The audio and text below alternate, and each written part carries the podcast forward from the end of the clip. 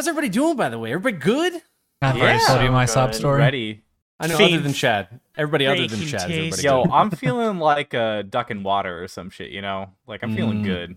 Mm. Real wet. I'm feeling I- duck. I always feel real wet. Have you seen my hands? They're clammy Oh as my fuck. gosh. Oh my god. I gotta go. I gotta go. well, we that's waited. a wrap. Thanks everyone for tuning Yeah. in this week. Tune in next week. Find out how fucking sopping wet Owen is. Wet. Gosh.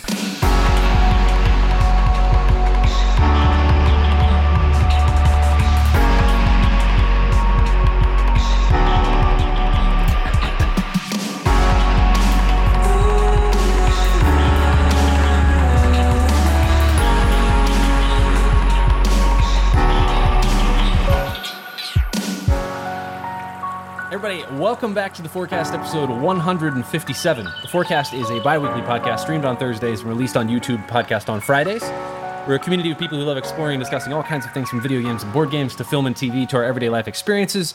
If you'd like to know more about what we do, you can follow us at facebook.com forward slash the Horizon FB, or you can come hang out in our Discord channel.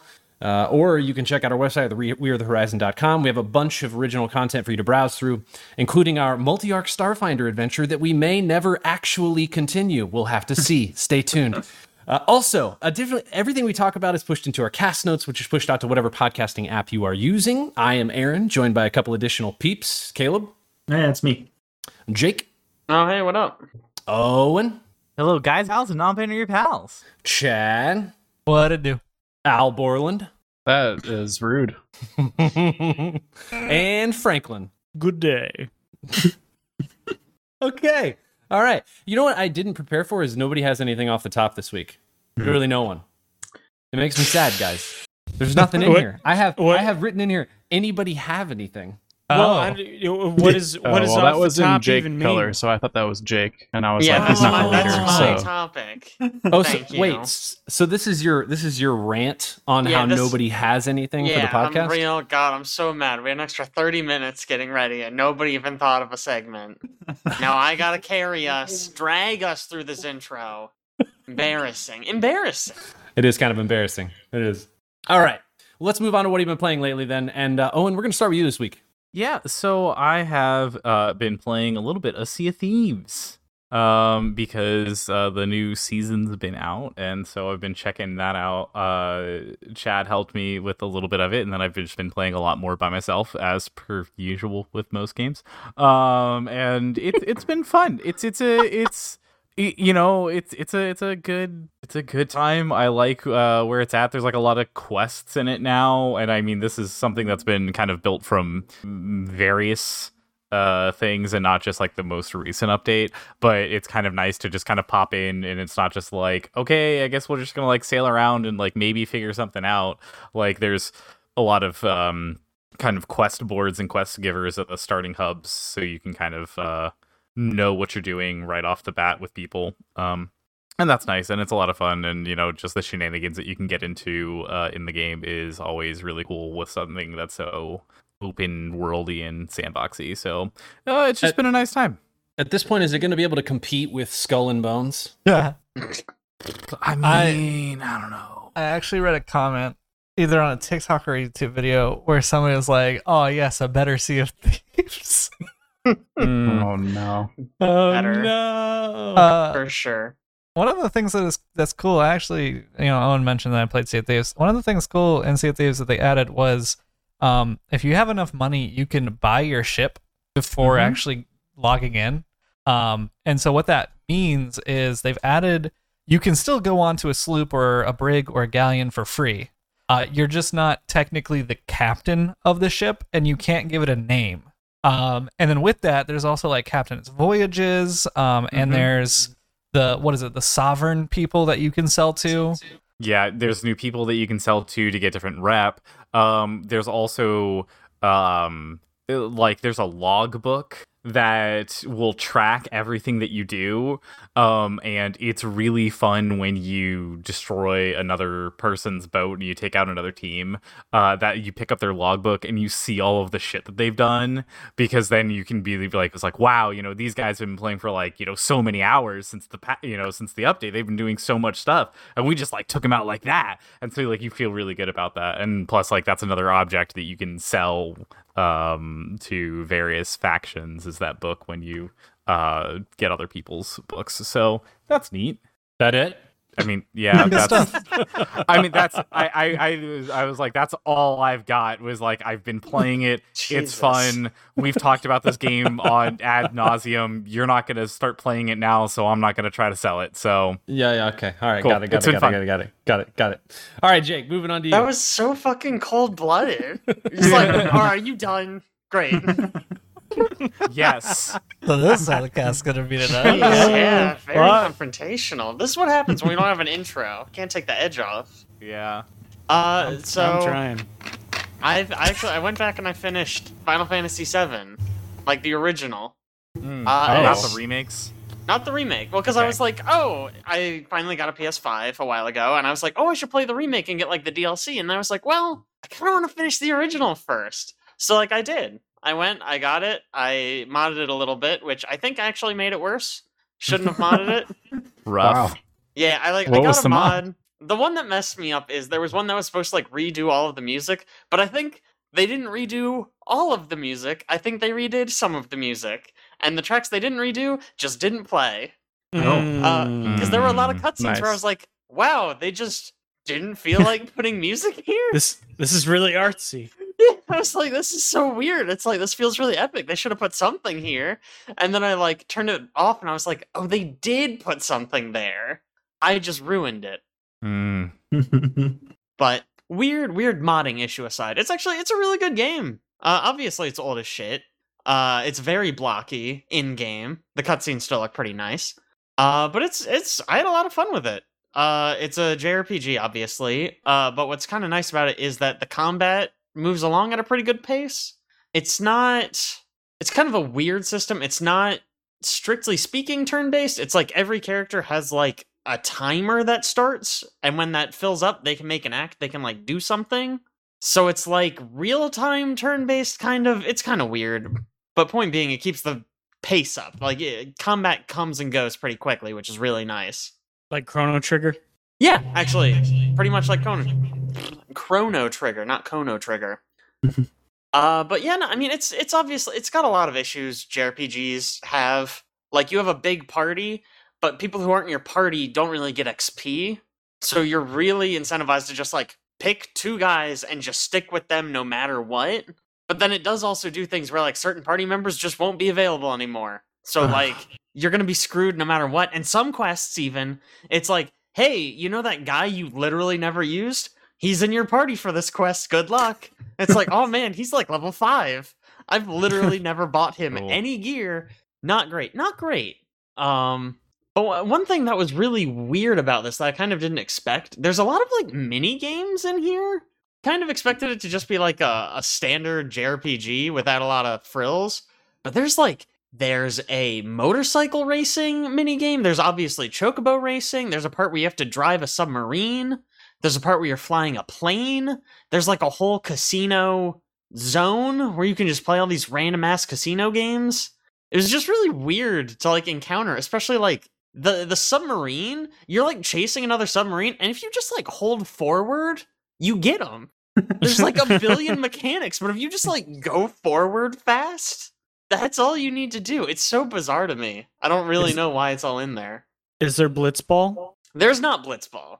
Oh man, Yeah, I You think just- that is nine You that's just ten. take calls from like your cousin to go Yeah, play from your tennis cousin. sometimes. to go race submarines. Yeah, Yeah. yeah. That's Grand Theft Auto really ripped this off. I don't know how they got away with it.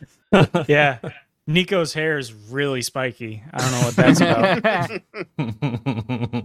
But yeah, uh, the story also like I g- you know, it's an old game and I was like I'd probably I think I know most of the story. But I really didn't. I don't know I don't know if I should spoil it or not, but like it's wild. There's so much just weird shit that like bare that kind of doesn't make sense. For the most part it doesn't make sense. but it's weird, and they certainly go for it, which I kind of appreciate. Does it make story Advent just- Children make any more sense? I've not seen Advent Children. I'm gonna assume no. Is Cloud in Advent Children? Yeah. Uh, he might yeah. No. Yeah, Cloud's in Yes. it. Yeah. Oh no, Okay. I'm thinking of a different one. Well, then maybe. I don't know. Can I? Does anyone care if I talk about the story? Is, is the story Nope. the same When as did the this game remake, come out? or did I it don't- change? I don't know. I haven't played much of the remake. Hmm. I played. I've played a really little bit of the remake. Okay, so it turns away. out Cloud is a clone of Sephiroth, which is not Oh. something I ever knew. And Hmm. like th- they use the word clone weirdly because it's it's not like he was grown as an exact replica of Sephiroth. He's just like a different guy, and they like injected him with Sephiroth juice. so like he like Oh. hears Sephiroth in his head, and Sephiroth can like control him sometimes, and then That's later not what he a clone can't. is. I know, which is why I was so confused. Because A, he doesn't look like Sephiroth, so obviously not a clone. And B, Mm. people are like, no, like I knew you before. And I'm like, how the fuck was he a clone then? like, he can't have been a child who grew up in this town and a clone. That doesn't make any goddamn sense, Final Fantasy. Doesn't work. Yeah, they just make up their own rules. I mean, I, li- I literally had to like Google it at one point because I was like, what's happening? Like, it, these things cannot all be true. What made you decide to play the original over the remake? Well, because I, I knew the remake made some like changes, and I was like, I feel like I'm not gonna like appreciate the stuff it changes if I don't know the original. Mm. And so I was like, you know, to get like the full experience, I was like, I'll just go play the original, and I'm glad I did. It was really fun. I was also I was really glad I played it. Like, I can't imagine playing this back in the day because there's just there's a lot of like weirdly obtuse stuff. Like, there's a part where like you're like one of your party members disappears, and like the the game's just like okay, just like do whatever, I guess, whatever. Who gives a shit? And the way you like progress the plot from there is you go to this random town you've never been before, and you talk to a cat. And when you talk to the cat, someone in the background says, "Hey, Steve." Did you see that party member wash up on the beach? And your character goes, "Oh my god, they're here! What are the odds?" and there's like, there's no indication to go there. There's no indication to talk to the cat. It's a cat. There's no reason to talk to it. It doesn't talk. You always talk to cats and dogs in I mean, I- RPGs. I guess. Apparently, I didn't know. I had to Google it. I had to Google so much stuff. There's another Hmm. part. There's like a robot walking towards the city, and they're like, "Oh no, we gotta go fight that robot." So like, I went to the city the robot was walking towards, and then they were like, "No, you fucking idiot! You gotta go stand just outside the city and wait for the robot to slowly walk up to you, and then you'll fight it." And it's just like, what? What is happening? Why would that be the thing to do? I don't know, man. There's just weird stuff. It does. It has a really cool final boss, at least. Like it's very over the top. It's like the classic anime you fight God. Like he literally hmm. has a move where he summons a meteor from outer space, and you watch Heck it yeah. smash through Pluto, Saturn, and Jupiter, and then it crashes into the sun, which explodes, and it destroys Mercury and Venus, and then the explosion like just hits the tip of Earth, presumably hitting your party, and does like a bunch of damage. It's like That's a minute long attack. It was the craziest thing because it just kept going and going, and then like, like I mean, just destroyed that, the Earth. that wipes out all life at this point. No, no, no. It like it, it just it just touched Earth, just like a And little there's bit. like there's like no But the sun, now though, right? Yeah. Just just kissed it. Yeah, yeah. You. We don't need the sun. Wait, what has it done for us? I don't know, man. Fucking buck wild. Can he use that attack more than once? Because that'd be funny. I only saw it once. I'm assuming it was a one and done move, but it would have been hilarious if he just did it again. Same planets getting destroyed, Yeah. going straight to the sun again. Oh, are my all lord. the boss fights in Final Fantasy games like that? Or are they just way over the top with like super crazy bosses? Not. I mean, so I mean, just talking about this game. Are you are you talking about the final boss specifically? Yeah, yeah, like the final bosses in other Final Fantasy games. I've never played any of them, so I don't have any Actually- context. This is. I've never finished a Final Fantasy game before. This is my first one, I guess. Oh, that's your final Alright. game. It's in the title. Yeah, I'm I know done. the trailer Sorry. for the Mm-hmm. new Final Fantasy game looks like all the bosses are going to Yeah. be wild god You're just fighting creatures. god after god after oh, god. yeah, yeah, yeah, yeah. I remember that. Okay. It's man, yeah, because it, it runs the whole gamut. Because there's another time where you just fight like a fat guy in a suit, Nice. And literally, that boss fight ends. You like beat him, and it looks like he's gonna get hit by an airplane that's taking off, but it misses him, and the airplane flies away, and then he gets hit by a bus. Subversion, dude. Subversion of expectations. Thing. I mean, it got me. I did laugh out loud when it happened. Just so it's such a weird game. I don't know. I I really liked it though. Nice. Do you think there's an isekai based off of that dude now somewhere? Man, I bet. God, that'd be so cool. The Final Fantasy Isekai. You're the fat guy in a suit. Uh, I'd watch it. All right, I'll go next. Uh, I've only been playing one game recently, and that is Hard West 2, which is a uh, tactical turn-based shooter. Uh, it's fun. It's a fun game, but uh, I will say, right out the gate, um, they should tactical have said. turn-based shooter. Is Did I say shooter? It, is it though? I'm Sorry. It's like look it up. XCOM. It's like use it's- COD if it was turn-based. Is that what you're telling me? No, no, no, no, no. I, I like describing things incorrectly. You remember this? I have I have a question for you about this wonderful game because Yeah, yeah. I thought it looked very cool and I was going to pick it up, but everybody in the comments of like on the reviews mentioned that it's less of a tactical game like XCOM and more of a puzzle game like Into the Breach. Okay, yeah. So let me describe this. Um, first of all, when they developed this game, they have they have there's like three modes. There's uh, normal, hard, and then nightmare. I think is what the top mode's called. It should mm-hmm. just be called puzzle.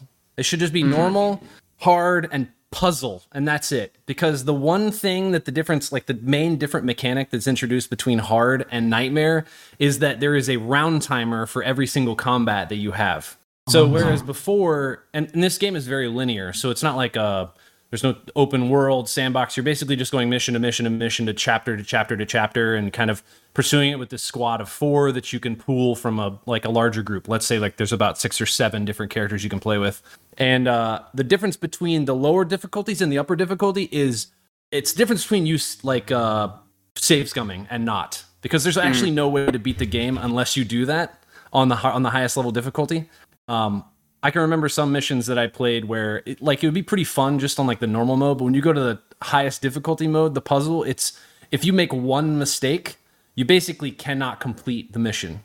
You would have like eight rounds to kill 35 enemies. Jesus. It's it's diff- okay. So let me describe a couple basic mechanics in the game because it's a little bit different than other turn-based tactics games. In that um, you have like four characters you're playing with. Each of them have like special abilities that you can kind of coordinate with your other characters, but they have uh, two main mechanics that kind of change the game. One is called the bravado system. So if you get a kill, you just recover your entire AP, which is everybody always has Nice. three AP. So if you get a kill, you just ret- recover that entire AP, and then you can go on it, and it'll just go on endlessly. So I killed like 15 enemies in a row one time and just kept recovering AP.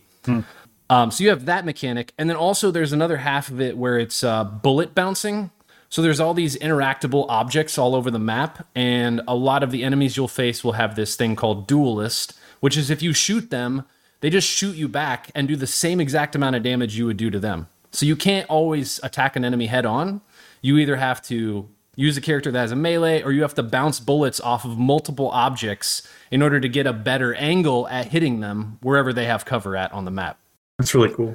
It's unique. Um, the game takes into account like the bullet travel distance. So sometimes if you're playing with a guy who has like a long rifle, you can bounce two or three times before you hit an enemy.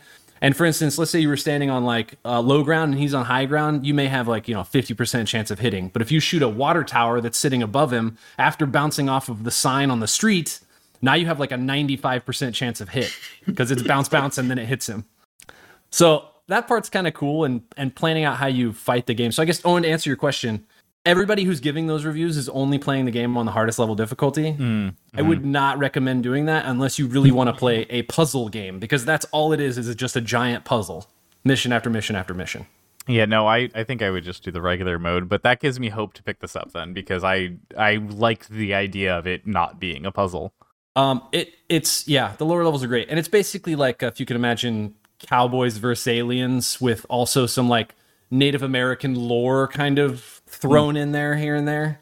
Um, the characters you play with have some pretty cool like special abilities. One of them could shoot handguns through a whole bunch of walls, so you can hit a whole bunch of enemies at the same time. One of them has this like sprint where he runs all the way across the map, and depending on how far he runs, he deals extra damage the person that he hits.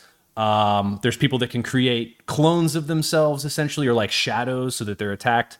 All of that kind of builds in and plays into the whole idea of if you play on the highest level difficulty and it's puzzle based, then you basically pick one character, and it's I pick the main guy, the guy who's kind of running the crew, and uh, I just use him to kill everyone. So I'll send all the rest of my guys all over the map, and I'll get them down low enough health where I can get him just ramping up on bravado system and constantly getting kills. Does It's- it run into that issue XCOM does where you have a 90% chance to hit at one square away with a shotgun and you misses like twice in a row in the same round? Yeah, I had a 99% chance of hitting multiple times, one square away, and I missed. And I don't know why that's just built into games that way, but That would be so frustrating on the hardest difficulty. it is You're very like one round away from winning. It is very frustrating, and it's really dumb too because the game also has this. Um, it's uh, mostly is like map based. So you there's like an overworld. You navigate to different areas, and then you sort of go to that area, and you'll have a combat against a bunch of enemies. And you're always outnumbered four to five to one, somewhere in that range. So you'll have to traverse all the way across a map. You have maybe 12 rounds. There's four of you. There's 35 enemies. You're kind of like just moving and shooting and moving and shooting and so that sort of thing. But also interspersed, they have a whole bunch of uh, like battle on horseback. So you'll be like all four of your characters will be on horseback chasing a train, and you have to do the same thing you would do normally, except all your characters on horseback. And oh, by the way, you don't get to use any of your special abilities because they're not usable while you're on horses. Oh my god. Yeah. Jeez. And you get bonus cover when you're on a horse because, you know, you're going really fast on a horse. So when my guy's standing on top of a train, normally he'd have like high ground plus 25%, plus you're like wide out in the open. Oh no, he's on a horse. He's really easy to miss. Okay. All right, game. Whatever you say. I, in general, I think a, a lot of those tactics games struggle with that percentage based chance to hit thing. And I Yeah. I don't know of a good way around it. The uh, Um, Mario vs. Rabbids game did a really good job, I think, where you always have 0%, 50%, or 100%. regardless Okay, that's number, nice. Based on how much cover they have. I, I will like say it. the the other main change between hard and nightmare, whatever it's called, is actually that they make the percentages more granular. So I think they are a bit more stationary in the lower levels, maybe like every ten percent or something. But when you get to the highest level, it's yeah, you can get all the way to ninety nine percent and miss a shot, and it really sucks. Um, yeah, I, the game's really cool. Uh, the other thing that they have, uh, all your characters have, um, they all share inventory and they all share this sort of card system. So in order, you don't level characters up. You basically give them playing cards. You have a you have a deck of cards essentially that you're collecting throughout the game, and then you're setting them up with a with a hand. It's like a poker hand. So you can two of a kind, four of a kind, uh, you know, full house, straight, flush, that sort of thing. And the higher hand you can give that character, the more stats you give them, and the more ability unlocks you give them. So hearts will give you all hit points. Uh, clubs will give you all movement speed. Spades will give you all chance to bullseye, and that sort of thing. And so you're kind of like setting cards for each character and then building those hands so that you can unlock the more powerful abilities for each character when you play. So yeah, it, it convinces you to go do a bunch of side missions instead of just following the main storyline, which is it's fun. It's it's it's a well built game. I really like it. And again, if you really like puzzles, I think top end, highest level difficulty, actually very fun. But you got to be ready that you're going to be really annoyed and you're just going to have to save over and over until you get it right because that's the only way to do it. Yeah. Yeah. Yeah. Anyway, cool game. I didn't even mention, by the way, this is obviously set in like a Western theme, but also, I guess I kind of did. I kind of did. It's I called did. Hard Uh, Cowboys West. versus You Aliens. got And, it. and, yeah, the cowboy versus aliens, I think, kind of nails it. Also, you're fighting the devil, so that's cool. Well, very obvious. cool. It's a western. Who else are you I gonna mean, the devil did go down to Georgia, so which Which is is- Which is notoriously definitely in the West. in in the Wild west. so it's it's good that he mentioned. Guys, you know how good Alex is with maps and directions and orientation. Just I let him have- be. I have literally no idea how good he is with maps and direction. I'm gonna guess bad based I on mean- that. God, I was saying the devil's not in the west; it's in the east. Hmm. So Aaron clarified. Oh, well. Good game. Go play it. Check it out. It's really fun. Uh, Alex, up to you.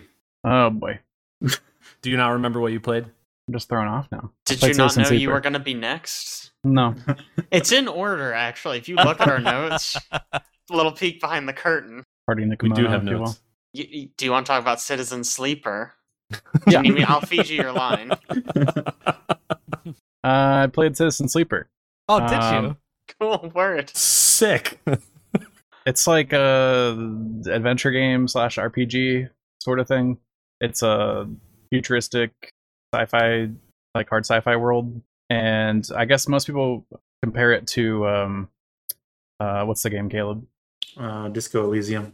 Disco Elysium. Wow, you knew what he was talking about. Well done. Yeah, Okay. we've talked we've talked about this. Uh, so it's like mainly you're reading story content and making choices, and it's got the pen and paper RPG feel because you your character has you know several stats to choose from, and you're good in some of them, bad in some others, and those affect rolls for choices.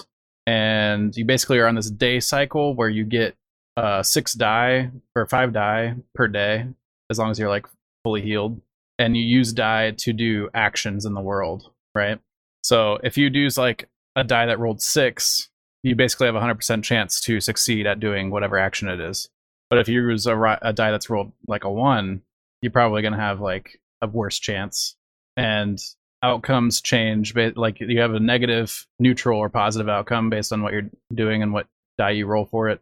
So it's it's pretty dynamic in that kind of system and, and what happens every day. The story is like really good. You're a sleeper in this world, and a sleeper is basically a person that has sold themselves to a corporation, uh, and they're put in like stasis somewhere, and their mind is uploaded into a robot to work for this corporation, and the the sleeper is the robot. And in your case, you have kind of escaped the grasp of this mega corporation and are on this space station trying to figure out kind of what happened to you in your past, what happened to other sleepers that are around, interacting with a bunch of unique, cool characters, and trying to figure out how to survive. Uh, the corporation has like a uh, insurance policy to not lose their product, which is you at this point, in that your body will break down if you don't uh, routinely use this stabilizer drug, and you like a lot of the game is revolving around like figuring out how to survive on the station, securing stabilizer, securing like alternate means to survive, that kind of thing. And you're managing like your health state and your energy level while still trying to like pull off objectives for people on the station, figure out, you know, you've got a tracker on you, you're trying to get rid of that. There's people that work for the corporation around, there's bounty hunters. It's all pretty complex and uh, really interesting, I think. Um, I think the game's only supposed to be like eight hours long. It ended up taking me like 15 because I like over explored and did pretty much everything you could do in the game. And there's like nine different endings you can get. That's pretty cool. Also, they're working on uh, free DLC, so the first uh, part of that DLC is out already, and the next part's coming out in October. That's like an extended story uh, that will feature like some new characters and things like that. It's kind of leaves on a cliffhanger right now with that part of the story. Uh, sounds cool though. Is Um, there um is there like classes at all? There are classes, Okay. but it really just decides. Uh, there's like two stats you'll get a plus one in at the beginning, and okay. a stat you'll get a minus one in.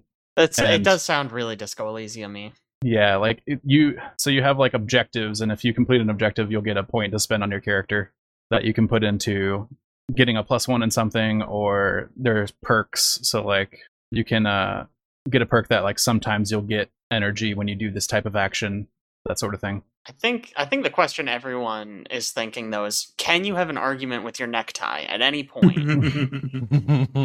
Very Did not important for a game encounter like that, Ah, but shame. it does really make me want to play Disco Elysium because people say it's like basically like sci-fi Disco Elysium. Okay, I mean that sounds. Is this um? It sounded like no, but it's uh it- no voiceover, no no voice acting. You just read. Yeah, no, Okay. no voiceover. You just you read. All right. Disco Elysium didn't start with voiceovers, right? It did They not, it no, later? but they they added it. Now every everyone who has the game has it. Mhm, um, that was cool. Yeah. I'm honestly I'm not sure. Like it's not that it's bad voice acting in Disco Elysium. It's just that there's so much text that I'd almost Right. rather read it because I can read faster than I can listen. Can you turn it off? Yeah, I Hmm. mean, yeah, but I will say, I don't know. I tried playing this game on the Steam Deck, and the text is like, I don't know if it's either so small or because it's in a sans serif, but holy crap, this game is hard to play on a small screen. I'm like, really like squinting. Ah, I guess I was on the plane too, so it was like maybe shaking a little bit. I'm like, all right, I'm gonna throw up it. if I keep reading all this text. I could see it being hard to do in that situation. Yeah. yeah, yeah, wasn't quite as. I mean, I really liked the initial I don't know, 30 minutes that I played. But at that point, I was like, all right, nap time.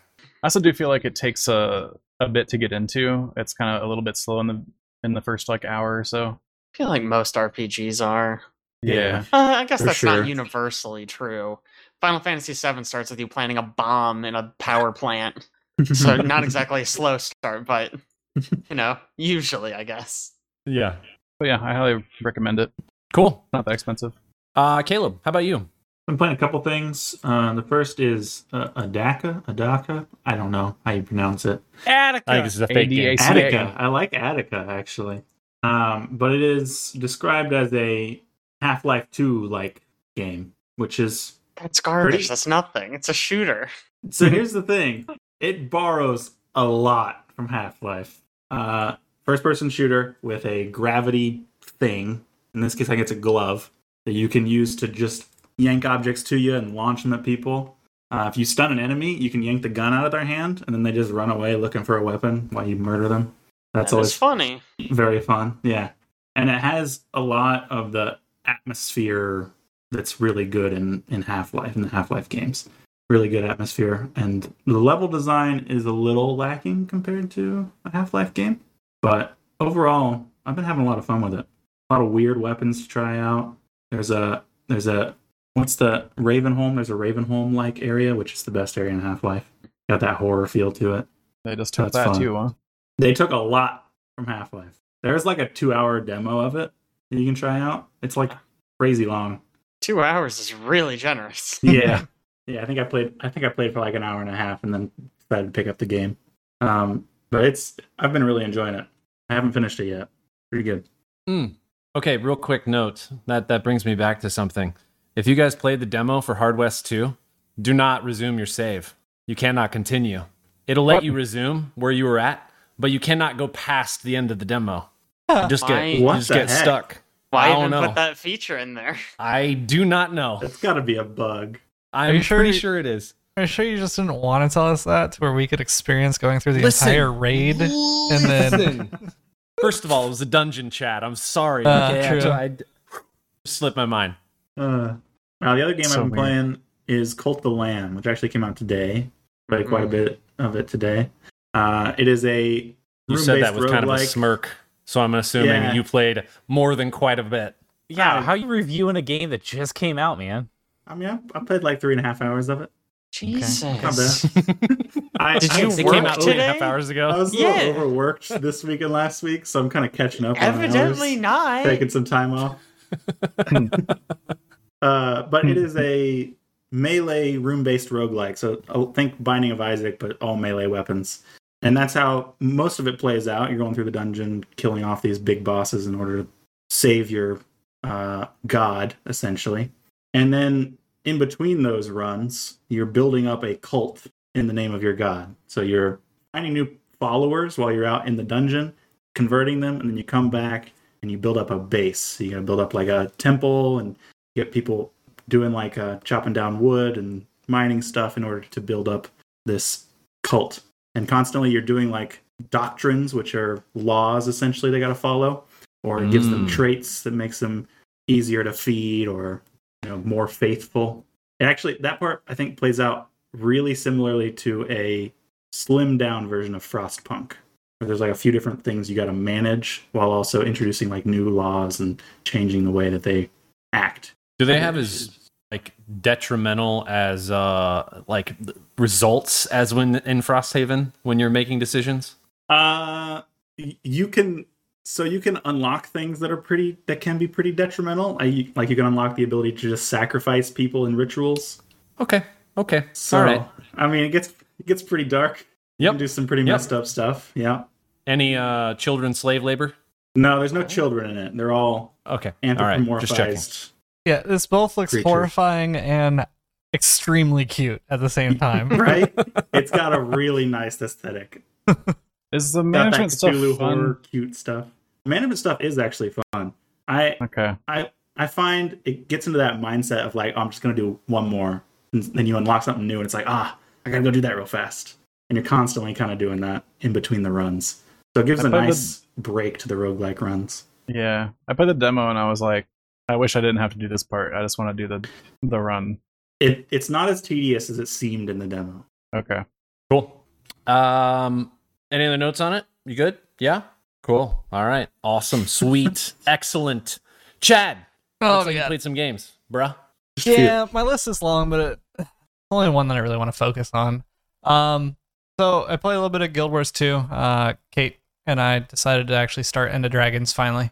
Um, it's cool. Uh, it's revisiting the uh, factions expansion from Guild Wars 1. Um, they're the map location, but it's just 100 years in the future. So um, they got a bunch of like futurized tech and uh, where one of the major outposts were is actually like underwater now, and so there's like New Kaineng um, that you can go and visit. Uh, you can eventually get a turtle mount. There's a boat. You can fish. Um, it's cool stuff. It's a cool edition. Uh, so I'm I'm curious to see what the story's going to entail there. It's End of Dragons, so s- supposedly with what I'm seeing with this story, uh, there's going to be no more dragons, and then there's going to be another expansion. So we'll see what that looks like. Um, I played a little bit of Elden Ring. Uh, killed a couple more bosses. Um, kind of. I got to a point where I, I guess I, I played a little too much too fast, and I just wanted. I got a little burnt out, so Mm-hmm. I, I took a break while I was in uh, the royal capital, and then uh, I've gotten back into it and, and powered through some more of the royal capital. So, um, picked up Salt and Sacrifice with Caitlin. Uh, that's a pretty fun game. I think Alex and Caleb talked about that last time, right? A little bit. Yeah. Okay. So it's a it's a fun game. Uh, I started as a high blade, so I had like a katana kind of thing, and then decided that um, whenever I play any Souls like game, uh, if I'm not using a giant sword, then I'm not playing it right. So I had to reroll my character. uh, so that's been cool. It's it's it's really unique with like the the hunts and stuff like that that you do, and um, there's like mages that you can actually like follow, and you like kill them in one area, and then they like teleport to another area and like kill them there, and then finally you follow them to a boss arena. Um, you get different elements from each one. There's like fire, water, uh, hydro, electric, poison, and then you can go back to base and it unlocks different um, styled stuff to equip. Um, for instance, the hydro guy, uh, I believe, gives me physical defense with a necklace, um, and then the fire guy gives me more health with the ring. Uh, so it's, it's cool stuff like that. The one that I wanted to focus on though is kind of it's it's interesting that I would focus on this because it's an older game. Uh, it's Guild Wars though. Guild Wars One. Mm. Um, Oh, I picked it back up randomly, and then I convinced my parents to buy it and Kate to buy it, and uh, we're about to go through the the campaigns. Um, it's actually kind of uh, like I thought I remembered what Guild Wars was, but then I started playing it again, and like it's so much more than what, what I remember. Like it's so unique. It's one of the most unique MMOs out there, in my opinion. Um, the way that it plays is it's all instanced. So basically, you go into these hubs. Uh, it's basically Path of Exile. Um, I, I believe Path of Exile Hmm. actually took their um the way the game's played uh from like Guild Wars. They like credit Guild Wars. Um, so basically, you're in these towns, you're forming parties, and then you go out into the missions, and y- you don't see anybody else except for your party. Um, it's kind of roguelite esque at the, at that point because if your party dies, you have to restart the mission all over from the very beginning. Uh, you don't. There's no like checkpoint in it. Um, we found that out the hard way when my father pulled a trebuchet, killed three of us, and then he resurrected me instead of the healer. And then me and him, two warriors, tried to take on the rest of the level. Got to the very last boss, died, and had to redo the level. Um, Yeah, because it's all instance, Yay. death is, is handled really cool. Like everybody has access to a resurrection signet, which they can use once. So kind of like in Destiny raids where you can res somebody one time, or you know whatever, Yeah. and then you get morale boosts, which can like restore it. Also, if you die, you get death penalty, which just like negatively affects all your stats. Yeah. Mm. So you basically what you put on armor and uh you know there's different attributes that uh, in- increase your health or energy. And then when you start getting death penalty your 250 uh, health may be now 200 and then you get death penalty again and it may be 150 and then you get death penalty again and it may be 100 and so like you pretty much when you're dying it's not just like oh i die willy-nilly like whatever like i'll just get res by my, my healer that has an infinite res skill. It's like no if you die you're literally becoming less effective, and so we're probably not going to be able to finish this mission. Hmm. Um, so yeah, it, also the multi-classing, how how they handle multi-classing. Uh, you play World of Warcraft and you're a druid, you have druid skills and only druid skills. You, you're a warrior, you have warrior skills, you're only warrior skills. You can Wait, like I'm a what? a warrior, you have warrior skills. No, Uh, no, the first one. Druid, Druid. A druid. druid, Druid. yeah. You're a druid, dude. Yeah, Yeah. Druid, dude, Okay. obviously. So basically, you can tree into different like sections of each class in World of Warcraft, but you're you're always going to be that specific role of like you're going to be a You're always that class, yeah. Yeah, you're always that class. In this one, uh, you can pretty much like, so for instance, I'm a warrior, uh, and then I chose monk as my secondary, so I can pretty much heal myself and sustain myself. I'm not going to be as effective as an actual healer, um, but I still have that class uh, tied tied in to where I can use like these different uh, healing skills or like smiting skills, or um, and then also you can. There's a certain point in the game where you're you're going to be able to unlock all of the classes, and so you'll be the warrior as your front end. But then you'll choose any of the other classes and be able to use it. So the the builds that you can make with the eight skills that you have on your bar, um, it is just incredible. Like it's just it, it- there's always like theory crafting. Um, it's kind of like a weirdly a deck builder MMO where you're like you're you're building out with your entire party a, a good set of skills to go into uh, a raid with or or a mission with. Um, it's not like World of Warcraft where it's like once you unlock all the skills, you just have them on your bar. Maybe you don't hit like one of them ever, but you have them all unlocked. You Again, actually because like everything is instanced. You can't change stuff on the fly Right. once you start. right. So you, you, have to you choose your build basically and go like in with it. very intentional with the way you're setting up your skills and you're using every single one when you're inside of each instance instead of leaving them off to the side and not uh, doing anything with it. Um, the part that that I'm playing right now because I've been interested this in this for years uh, is a title that I'm going after called Legendary Defender of Ascalon. So the game is set up where there's this t- a tutorialized section of the game uh, called pre-searing. Um, and that goes into the story of like the Char come and attack and destroy Ascalon, and that's post searing, and you're actually in the world with the rest of the people, and you're able to go through the actual story. But in pre searing, uh, you're pretty much only gonna get to like level five, six, seven, maybe, and then leave. Uh, but there's a title called Legendary Defender of Ascalon where you get to level 20 with just being in pre searing. So you, you don't have any missions, you don't have much of like anything around you that's your level. Uh, most things are like level 11.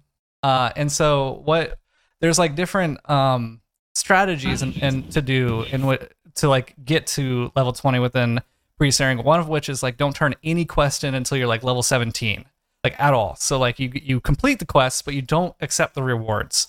Uh, another one thing is called death leveling, which this is I think one of the I've never heard of this in any other game. So I, I, if this is in a different MMO, please correct me. But death leveling is something that I find super uh, interesting. It's there are these res shrines around the map, and what happens is if you are solo and pre-searing and you die, it'll take 10 seconds and you'll res at the res shrine. What death leveling is is you bring enemies over to that res shrine, and so you've lured them to a spot where you should have been safe, but now they're there to where you could just AFK and you can let the enemy kill you from level 2 all the way up to level 15 16 20 you're leveling the the enemy with your character letting the character the enemy farm your body to level them up to where you can actually start getting experience from them um and so i have actually done this today to tame a pet on level with me uh, because i'm level 16 in pre-searing and the pet that i wanted was only level 2 so I've basically AFK'd and let this pet kill me over and over again, and he's level 15 right now. So that's just like also- That's so. weird. It's worth noting Guild Wars 1's max level is 20, unlike a lot of yeah. other MMOs. And it kind of scales accordingly. So Oh. I was just assuming that like max level was way higher and 20 Yeah. is just like, oh, you've made the first mark. No, no, it no. It usually is, like, takes a long max time to get to the game. 20. Like No, you like- Holy crap. The, the get coolest towards the thing end about of the game that gets to 20 usually. the coolest thing about Guild Wars is one is um you can basically choose to make it a grind, or you could play it like a story game, and you could just get some buddies together and and just go through the story. There will be like maybe a point here and there where you have to like get maybe some better armor. Which I like when I was looking at the prices of the armor and the amount of materials it was going to take. Like it's honestly not that much. So once again, it wouldn't take that long to grind it. Now there's like the quote unquote elite armors, and it's like that's the stuff where it's going to take like 10, 20, 30 hours to actually grind out. Um, but yeah, I mean, you can just play through the game, not really grind much, get to the end. You know, you're fulfilled because you played the story, and then be over with it. Nice. That the death grinding seems so freaking weird though. Yeah, I mean, uh, I Like mentioned it, it. almost like almost like game manipulating. All right, here's what I'm gonna do. I'm just gonna die Yeah. and over and over and over near this res shrine to level up this enemy that levels me up, and yeah, so so strange. um, there's also they added Vanguard missions, which are daily missions in pre-searing that give you a 1,000 XP every time you finish them. Uh, that Oh. wasn't a thing uh, when I was at going for this originally. Um, Hmm. And so I did get to level 16 without any of those strategies. Uh, I used a little bit of death leveling. I, you know, I went through all like all of this. I also uh, got a pet and realized that I haven't played this in a while because my pet was my ex ex ex girlfriend's name. Oh yikes! I had um, Nice. I had like love a, a decade of birthday presents on my character when I logged Yeah. in. Yeah. Something like that. This game is Nice. uh 17 years old. Uh, sometime in 2018, that some devs from the GW2 team went back and worked on it a bit and added some graphical stuff. Um, computer systems are way way more powerful now. Like the requirements are a Pentium 3 to run this game, right? So they just completely unlocked the uh, the view distance to where you can just see forever now, and like made it to where like all characters actually use their their high texture stats in towns and stuff like that. That used to be toned down. So actually, the game doesn't look half bad because the art direction's pretty good. So What's what's actually How wild? old is this game? 17 years. 17 years. Seventeen years. Wow. What's actually wild is I I just was curious, and so I glanced at the Reddit, and it's still having posts to this day. And Wow. there are still Wow. guilds that are active, and there's a Discord that's active, and so it's just this game is still like alive, quote unquote, but it's it's basically dead. It's on small life community, support. but It's on life support, yeah. It's got it's a small community. But when we logged in and there was like you know a bunch of people in town, I was like, that's crazy. it's it's actually kind of weird that there's a, a cult following of pre-searing only players, uh, which will Mhm. never leave pre-searing to go to the rest of the game, which you could get to the rest of the campaigns. It is just a small little square that you play in. That's it. Um, and actually, we found out that there were people who were griefing the pre-searing community uh, because there's a certain point where you go and talk to somebody and you tell him, "Hey, my party's ready to leave. Uh, I do not want to return to this area again." And so you leave all the quests behind. You leave, you know, old Ascalon. You you, you leave all of it, and you go to post searing. And we kept trying to do that with uh, my parents, and, and we couldn't get into the mission together. Alex looked it up, and, and t- coming to find out, because so many people are getting griefed, they're getting invited to parties for different things. Like, hey, I want to sell black dye, or hey, I want a uh, a gate monkey to go and open the the gate to get across the wall to actually go fight the char. Because of all that, and them getting teleported to post searing, they just disabled that feature. That's no longer you can't click that button. It's still there. You just when you click it, nothing happens. You have to do that mission solo now. wow. It's interesting. Crazy. So people are just inviting them just for the sole purpose of taking them to post. Yeah, yeah. Because there's there's like a community that stays in pre-searing, and then there's the the rest of the community that like actually goes and plays the game. Yeah. Crazy. Uh Frank, last but not least, let's move on to you. Sure. Uh, I haven't really had a lot of time to play a lot of games lately, so I just wanted to touch on a few that I've dabbled in. Uh, the, the first one is uh, a game called Satisfactory. Uh, I don't think there's a capital F in factory, but there should be. um, it's from Coffee Stain Studios, uh, the makers of uh, Goat Simulator. Um, but it's essentially a 3D Factorio clone uh, with with uh, just kind of an interesting twist. Um, it's a lot more, I guess, uh, like newbie friendly as far as the game goes. Uh, but it's it's one of those. I don't know if it has a name uh, for a genre, but I guess uh, Lazy Man's uh, survival crafting game. Uh, because the whole point of the game is to automate all of the crafting, and you're just creating all these different machines, creating machines to gather resources so you don't have to, and then creating conveyor belts to connect them, and and uh, just absolutely raping this planet of its natural resources. Natural resources. Um, which I it just states- assumed- it's I- it just states like that's that's the mission. Be like, oh yeah, this this world's been untouched. Be like, time for you to go and just pollute the shit out of it with uranium and coal and all this stuff. Um, but they just released a uh, sixth update. They've kind of been updating the game. Uh, still in early access. They've been updating the game with uh, uh, a lot of new features. the The map is uh, not random. Every single location, it's all been handcrafted and built. Uh, so there's a lot of like, oh, there's this resource and that resource in this location, but it's a very odd terrain, so I have to build a factory that fits it. Um, and so seeing how different people build different factories that accomplish the same thing is is uh is pretty cool. Um, You I got a lot of people at my work addicted to it. What's up? I was just gonna say uh, we played this game one time, uh, Alex, Caleb, Abe, and I, and the thing that stood out the most to me, and in well, pretty much any game like this, like Factorio, anything that's like automated based manufacturing, is that everyone has such a different idea about what the the correct approach is to any scenario in that game. and and I mean any single thing. It could be like, all right, we need to generate some more power, and there are four immediate ideas that are immediately acted upon, and there's like no real planning. It's just like four people going different directions, doing different things, and it, like it's it's just unique to see how different people approach the problems because they're you can do them so dramatically different in those games. I don't know. It, it's just really cool. I really like that aspect all I of it. remember Aaron is says he likes it. all I remember is playing Factorio with Abe and getting to a certain point where I was like, yeah, I know what's going on. And then logging on the next day and being like, what did you do? Holy I spent a- crap. This I is spent a couple um, hours working on this. You've like beat the game at this point. like, it's ridiculous. I don't know what to help with anymore. You like build a perfectly functioning thing in, in Satisfactory, and then Aaron will come behind you and be like, "This isn't organized right. Destroy it all. Reorganize it." yeah, yeah, that'll happen.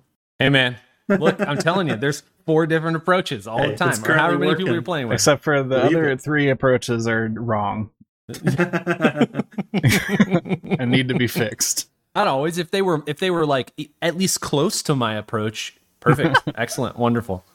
But you know, any game that that makes you uh, get out some graph paper and a good old calculator and some and a pencil and an eraser and start That's too much. sketching sketching things out. I have a notebook. Actually, it's not a notebook. It's it's just a three ring binder that is uh, full of about I think fifty some odd pages where I have templates on on creating. Okay, this type of uh, design will put out a hundred and you know two hundred and forty screws, you know every minute or or whatever. Or this one's only 120, or this one's this, this one's that. Here's bigger factories that you know main things. Here's how I'm gonna do power. And once you get later and later into the game, you know all of the builds get more and more complex. There's more and more steps that it takes, and numbers start not getting so clean. So then you have to figure out, okay, I can either have a whole bunch of waste and have this be efficient, or I can figure out something to do with the waste. And then, and the game does a really good, th- uh, good job of allowing you to unlock recipes where you can take waste and have it turn into at least something. And then also my my pride and and, and joy was they they introduced trains into the game. Uh, you know, a Factorio staple. Oh, yeah. Um, and so figuring out how to be a friggin' train conductor made me lose my mind. Um, figuring out signals and taking alternate paths, what whatnot, whatnot. But I had a, a main storage facility that auto sorted itself, all based out of four separate uh, conveyor belts, and like it, it would all just sort all all down this line. I have a picture of it, and I'll and I'll uh, I'll send it over. Have it be just uh, you know for for the audio listeners at home. Um, so uh, very much looking forward to the next update to come out. Uh, I haven't gotten to nuclear power yet, which is the last phase they have out. Uh, but looking at it, I am like, oh my god. I usually I usually play it near the end of the year, uh, when when the snow is the thickest and there's not much to do outside. So uh, right now I'm just biding my time, waiting for the next update to come out. Uh, another game that I played was a game called Chorus by uh, from from Deep Silver, a tried and true developer throughout the years. Um, it's an arcade flight sim, combat sim, um, similar to like uh, was it X or what was that other one that came out recently that I'm drawing a blank on. Anyway, it's a, you know outside the cockpit, um, and it it wouldn't be as interesting if it didn't have this drift mechanic Yeah. uh, which, which introduces uh, almost like a non-Newtonian Battlestar Galactica approach of uh, dogfighting in space, uh, which in reality is how it should be. Uh, it reminds me a lot of like Beyond Beyond the Red Line, which, if Alex remembers it, was a mod for FreeSpace Two, Mhm. which was uh, sort of a staple of its space flight sim days. Um, and so just being able to drift in the same direction and spin around and keep going in that direction and shoot the guy behind you and then blow him up, blast past him, and then like drift around a space station while you're shooting a guy. And then you do like a 360 or 180, whatever. And it's just like it's it, it's really uh, kinetic and uh, like kind of intuitive. Mhm. Storyline is is like yeah, The controls But- like aren't aren't hard. Like it's not hard to grasp the concept of of flying like that. All No. it is is when you hit the drift button, when you hold the drift button, you continue moving with what, whatever momentum you had, and you can turn however you like. Okay, Face any so direction as you continue traveling the same direction at the same speed. Right. Okay, so it's just like you're maintaining speed, but you're using little like positioning thrusters to like change your orientation in space, sort Yeah. of thing. Yeah. Yeah. So you can launch Okay. yourself forward. This guy in your tail. You can just flip around and shoot him while you keep traveling in the same direction. Or That's excellent. yeah, Excellent. you can even do a little bit of like drifting, where you hit the drift button, turn a little You bit, and feather it. Yeah, you feather it, and you're actually like like a car drifting, essentially. That's cool. There's a lot of really cool ways you can use it. It's really fun in combat. Yeah, yeah. I I mean, I think I think this would uh, even kind of folks that that aren't really big on this type of game. I think it brings uh, just enough that it's it's fun to just kind of fly around with it. I, I Mhm. really Yeah. enjoy just flying around. Game looks good. Uh, they have a lot of sort of debris and objects in space that make it interesting to fly around. And Yeah. in dogfights, uh, one of the hardest thing in in dogfighting space games is that most of the time space is pretty empty, Mm. uh, and you don't really have to think about oh I can't fly upwards because then gravity's going to make me go slow. You don't have to worry about that. So then, uh, but they they have it populated with a lot, so you can uh, you know do a little trench run Mhm. fly through really tight spaces and then drift and then spin around and like come out facing like parallel with the exit and start shooting guys as you come out and you're like man i am such a badass Is this is this gonna make me feel like I'm like Alex Kamal flying the Rocinante? Mhm. yes Okay. Absolutely. All right. Done. i mean it, if you if you want to start calling people hoss and like all that like go for it hey there, Hoss. Yeah, all right, Hoss. I'm from Mars. Um, yeah, I'm a Mickey through and through. Um, anyway, the last one that I played uh, kind of ties into what Jake talked about before with uh, Final Fantasy from developer Square Enix. Uh, it's a game by the name of Triangle Strategy on the Nintendo Switch. Best name for a game, actually. Yeah. Terrible. So bad. Confirmed. Yeah, it is god awful. like I had, I I was literally playing it on a play. So I it, reason why I bought this was, um, I was I, I was going on a work trip to San Diego for like a week. Wanted uh you know a good Switch game for the long flight. Um, and had kind of exhausted everything that I owned.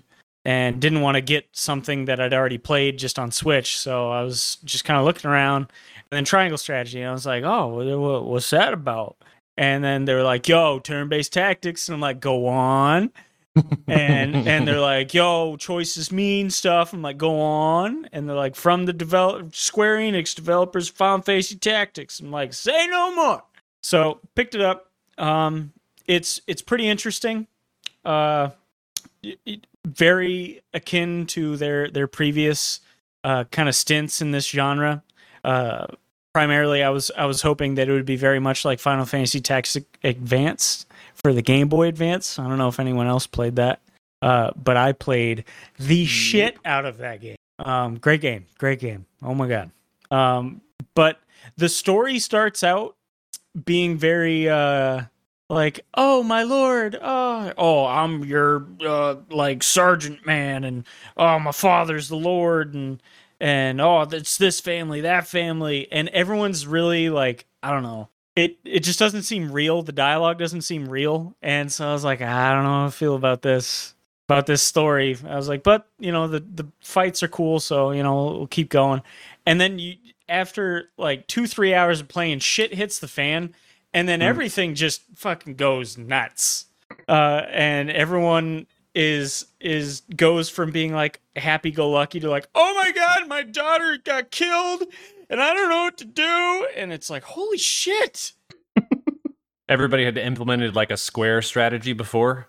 And then There, Yeah. there, yeah. So, so I think the first, the first battle where like this really, like even your uh, impacts in battle makes a difference. I'll, I'll spoil this one because it's really the first one that happens. But so, uh, essentially, very Game of Thrones ish. There's, there's this family that I'll just call the Lannisters, um, and and they're scheming, and they, they, there's a resource that somebody else has found and they've taken it over, taken over the mine secretly, and now they're going to attack all the other lords and and houses to monopolize it.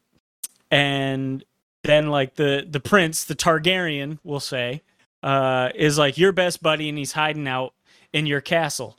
And then they're like, yo, we're sending a massive army to come and fuck your shit up. And it's like, okay, uh, we can either give the prince back, um, or we can like keep him here and uh, try and fight off this army. There's probably no chance that we will, but but we can try.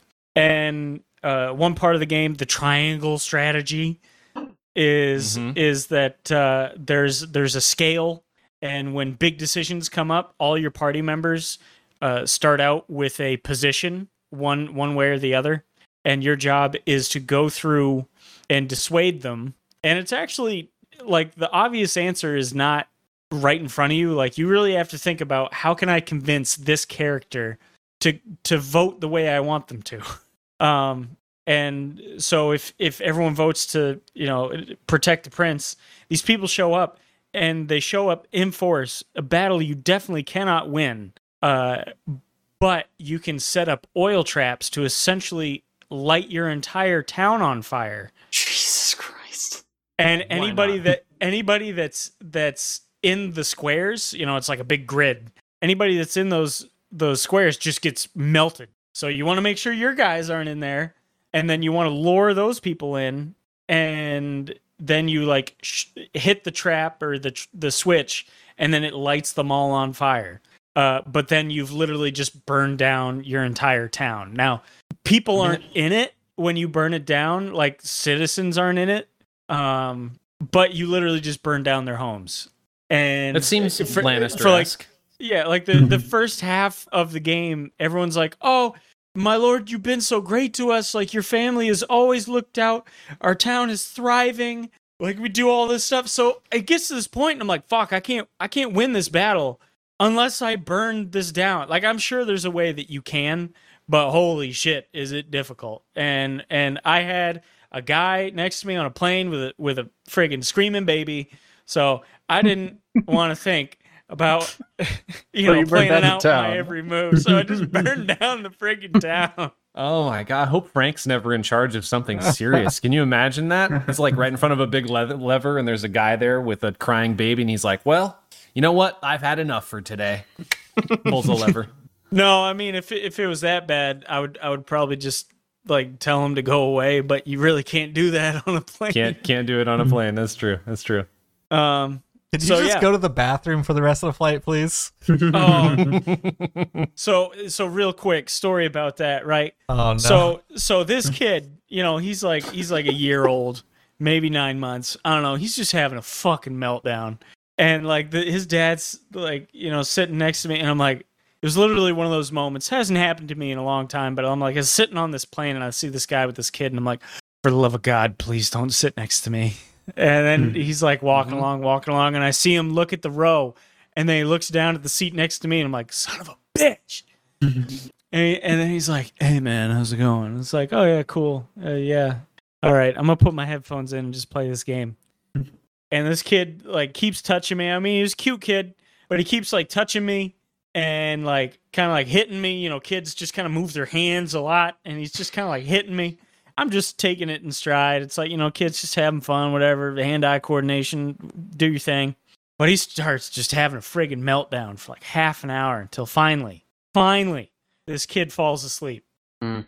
He falls asleep, and I'm like, oh, thank God. Five minutes in to this kid taking a nap, my body's like, hey, buddy, you got to take a friggin' leak. Like T minus ten minutes, and the and and the dam's opening up, and I'm like, oh my God. And I was like, what am I going to do? I cannot wake this kid up eh, right when he falls asleep in his nap. So I am just sitting there busting, just busting, literally to the oh, point where like I got my legs crossed on an airplane, which you know I'm like I'm like six two in you know friggin' coach. So like I'm just this like fucked up pretzel, just trying to play video game to distract myself to the point that I have to piss so bad that that it's it it, like literally I'm I'm so thankful we were flying over a desert because if I saw like a lake or like a, a river, it would have been over. It would have been game over. refreshments comes by. Would you like a mm-hmm. water? And, and it's like, no, I don't want anything. Fuck drink. It's like, give me a bottle so I can piss in it. Does a long pour for somebody else near you. so so finally I see this kid start to stir and and I was just like I started going like I felt so bad. I was like and then finally the kid kind of like starts stirring up. As soon as I see him open his open his eyes, I leaned over to the dad. I was like, "Dude, I don't I don't, mean to kind of, you know, rain on your parade, but I got to hit the head bad." and he's like, "Oh yeah, no problem." I must have taken like a 10 minute long piss. Oh my gosh. And as I walk in there, we start hitting some wicked turbulence. So I'm just getting banged all around this motherfucker, trying to, you know, trying trying to stay on target. And finally, like, just get back down. And then, and then finally, we started having con- the, the the dad and I had a conversation. He was Canadian. He said a a lot. Um, wicked nice guy. You know, great family and then uh, he started asking me about uh, triangle strategy. So that's how I'll tie that story Wow, up. Triangle damn, strategy. Nice. Wow. That kind of reminds me of uh, when Alex was flying in the back of the plane and that kid. Do you remember Alex? You know what I'm talking about? Yeah. He he was like leaning over your shoulder, wasn't he? The kid the kid was completely not being watched by the parents and like running up and down the aisles and like grabbing people and screaming. And then we were like in the very back and the flight attendant was like, I'll get wine. And then we just got free wine. Hey, all right. Why not, man? I wish some old school grandma just like smacked that kid. Man. Be like, "What are you doing?" Wow. All right, let's uh let's move on and talk about a couple games that multiple of us has played. Um, first and foremost, the uh, free to play brawler battle royale, published by Iron Galaxy, or I guess published technically by Epic Games, but developed by Iron Galaxy. Rumbleverse. Man. Dave Who Lang. played this? Let me tell you what. Game should be called Fumbled the Bag. That's what it Got should be called. This game oh is my bad. gosh! We really don't have to talk about this game that long. It's Yeah. not very fun. It's not the greatest. Uh, It's a I told melee Alex- battle royale. Oh, and I hate melee battle royales to begin with. So I was like, I texted Alex and I was like, hey, play it real quick so we can talk about this on the cast. So I don't want to just come in all biased and be like, yo, this game sucks. And then he was like two matches in, three matches in, and he like I'm on mobile. He's like, hey, all right, I'm done with that. And I was like, okay. um, It's not a very couple, fun. A couple of things. Um, I feel like it just mashed everything that's bad about both genres together.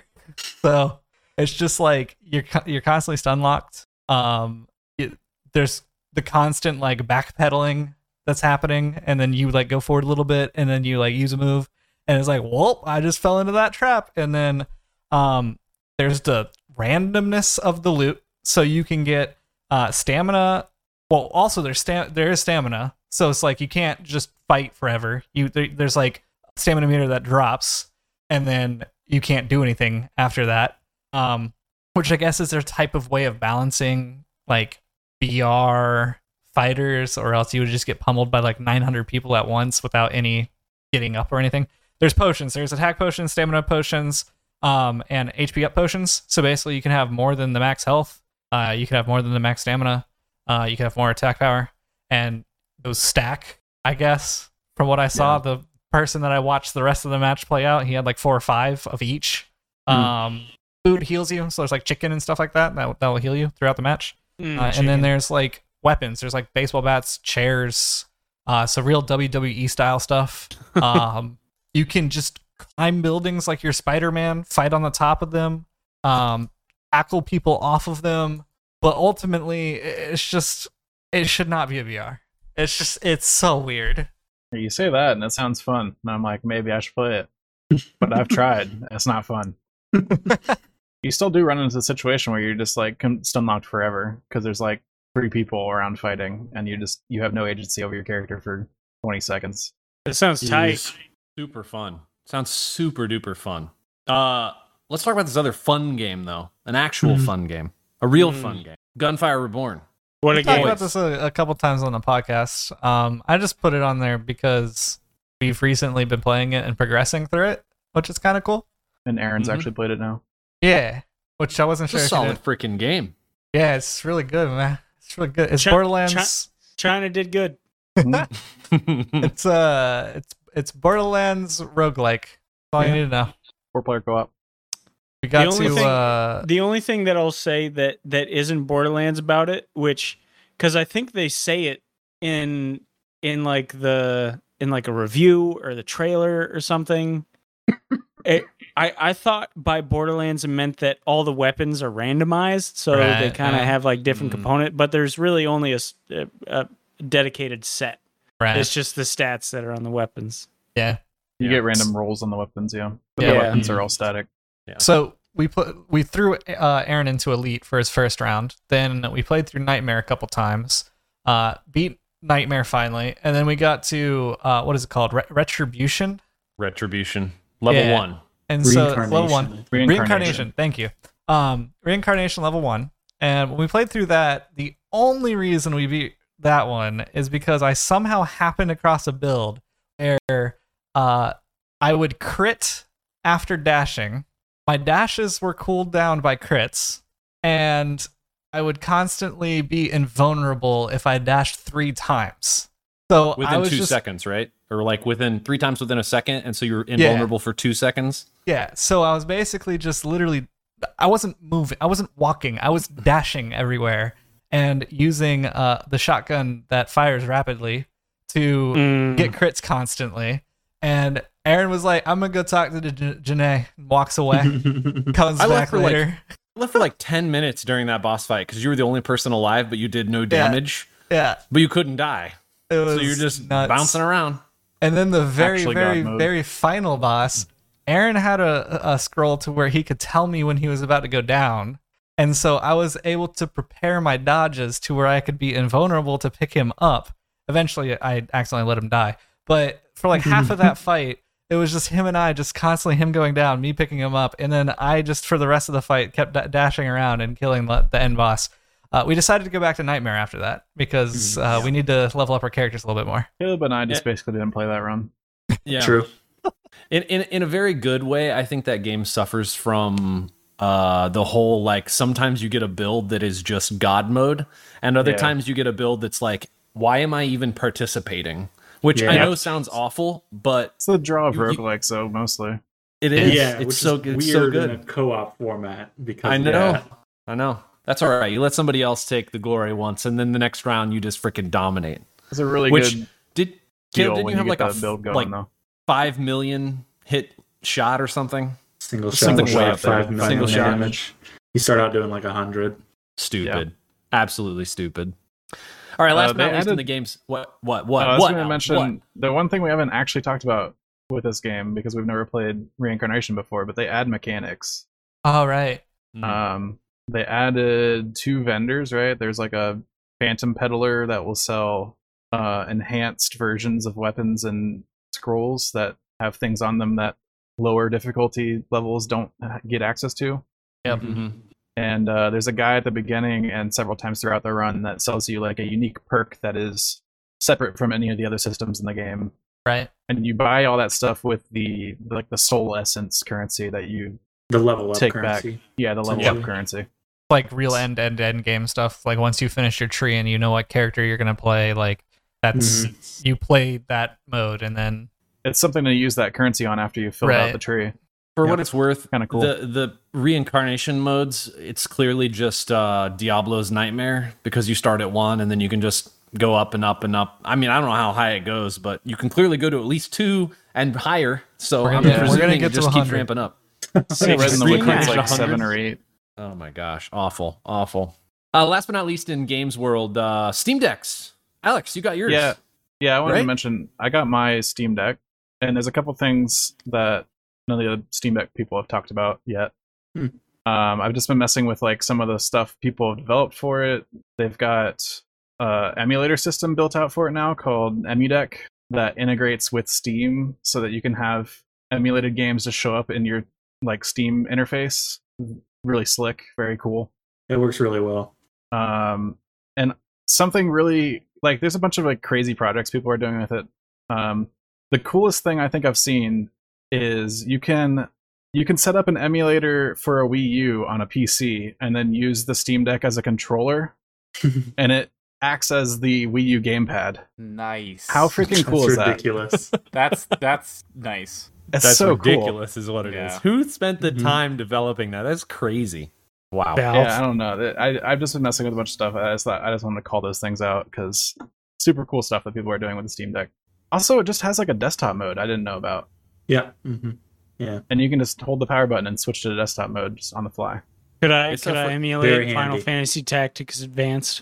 Yeah, Absolutely. totally. I'm. Oh, Uh, That's you it. read it. That's what sold you. Um. Okay. W- wanted to mention one thing here in news world. Uh, Arcane.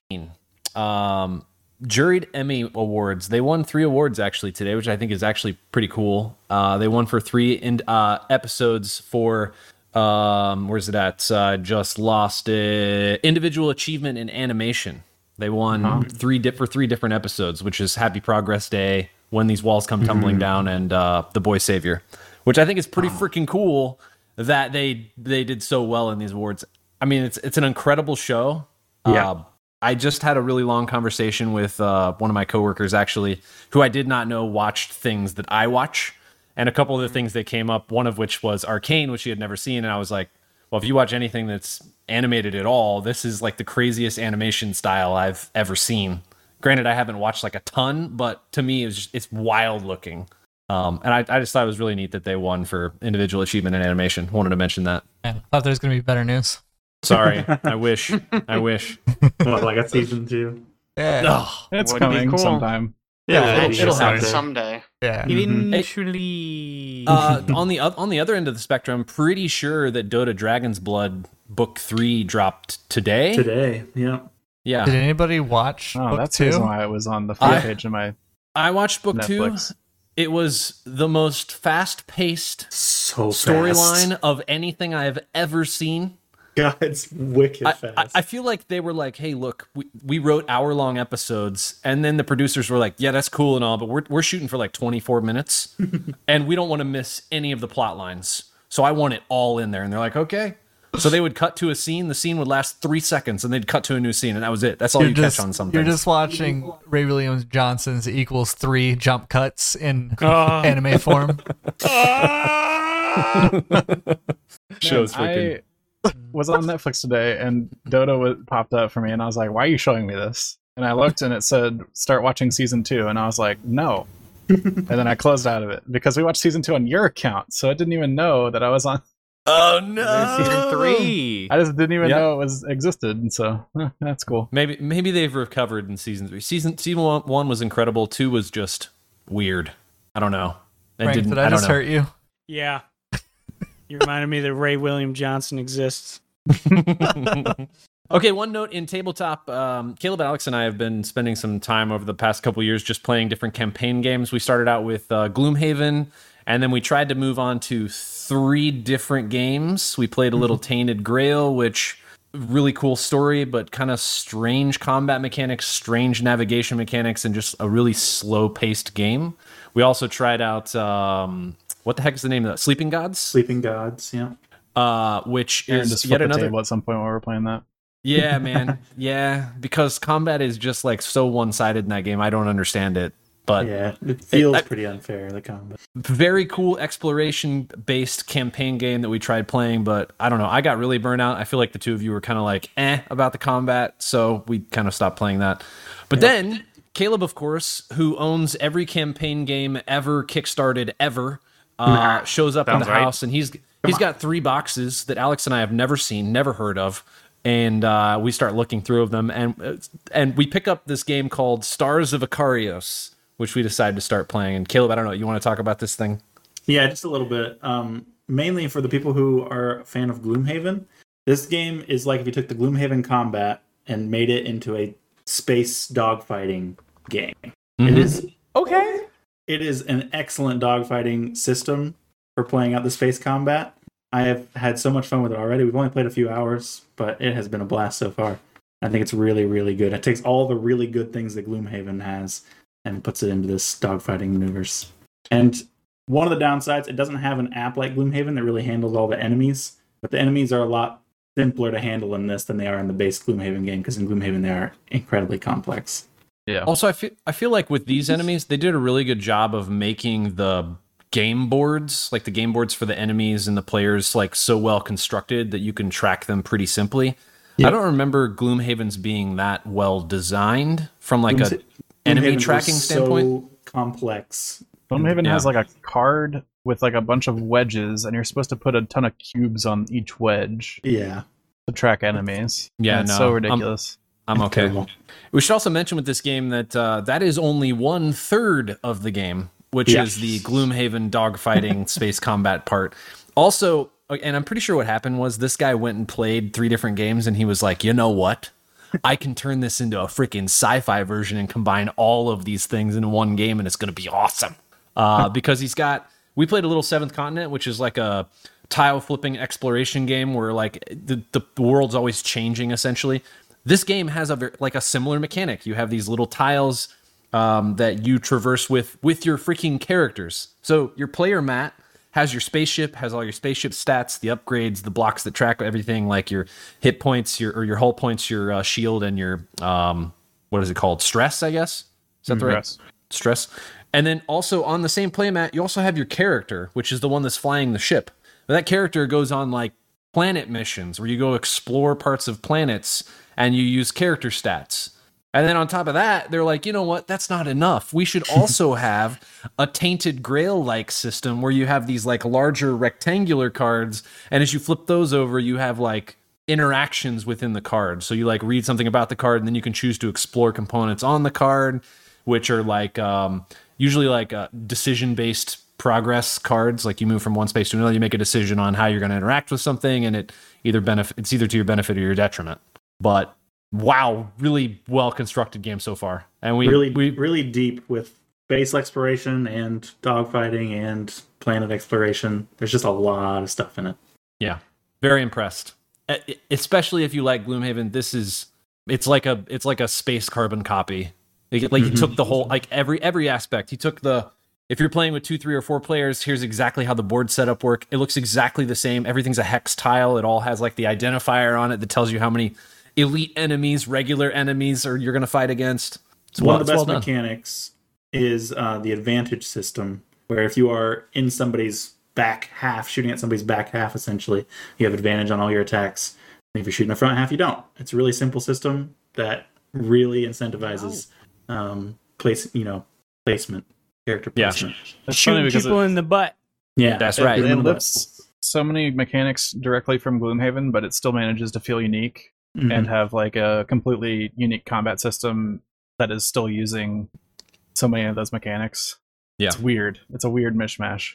But it works. Somehow it Yeah, works. works I don't know. We for the first time in I guess four board games at this point, we have all seemed pretty enthralled in what we were doing simultaneously. I guess. Yep. Okay, uh, let's talk about a couple things in film world. Uh, first and foremost, we should probably be talking a little bit about the Marvel Phase Five lineup. I don't know. Did we get did we cover this a couple weeks ago? Did you guys cover this at all? We Has did this happened since then? because there wasn't really much to talk about. They were just like, "Hey, you know all of that stuff that we said was coming out, it's coming out." And now we've like named the Avengers film, like the untitled Avenger films now have names to them. Cool. Like that was kind of the the big thing. Oh, and also that Kevin Feige just decided that he was like, "Hey, you know Phase 4? It's done now. It's Phase 5 now." just Phase 4 is over Right. which I was like, cool, I guess. So phase four is the phase of fucking nothing. Um, but that was just kind of uh, all that really happened out of that. But you know, someone else put this here, so obviously someone Frankie? else has opinions. Yeah, So I watched Doctor Strange too. It, it great movie. Electric Boogaloo. Yeah, Um, interesting. Uh, but now I'm like, okay. So we've established some new some new characters, you know, fleshed out. Strange a little more.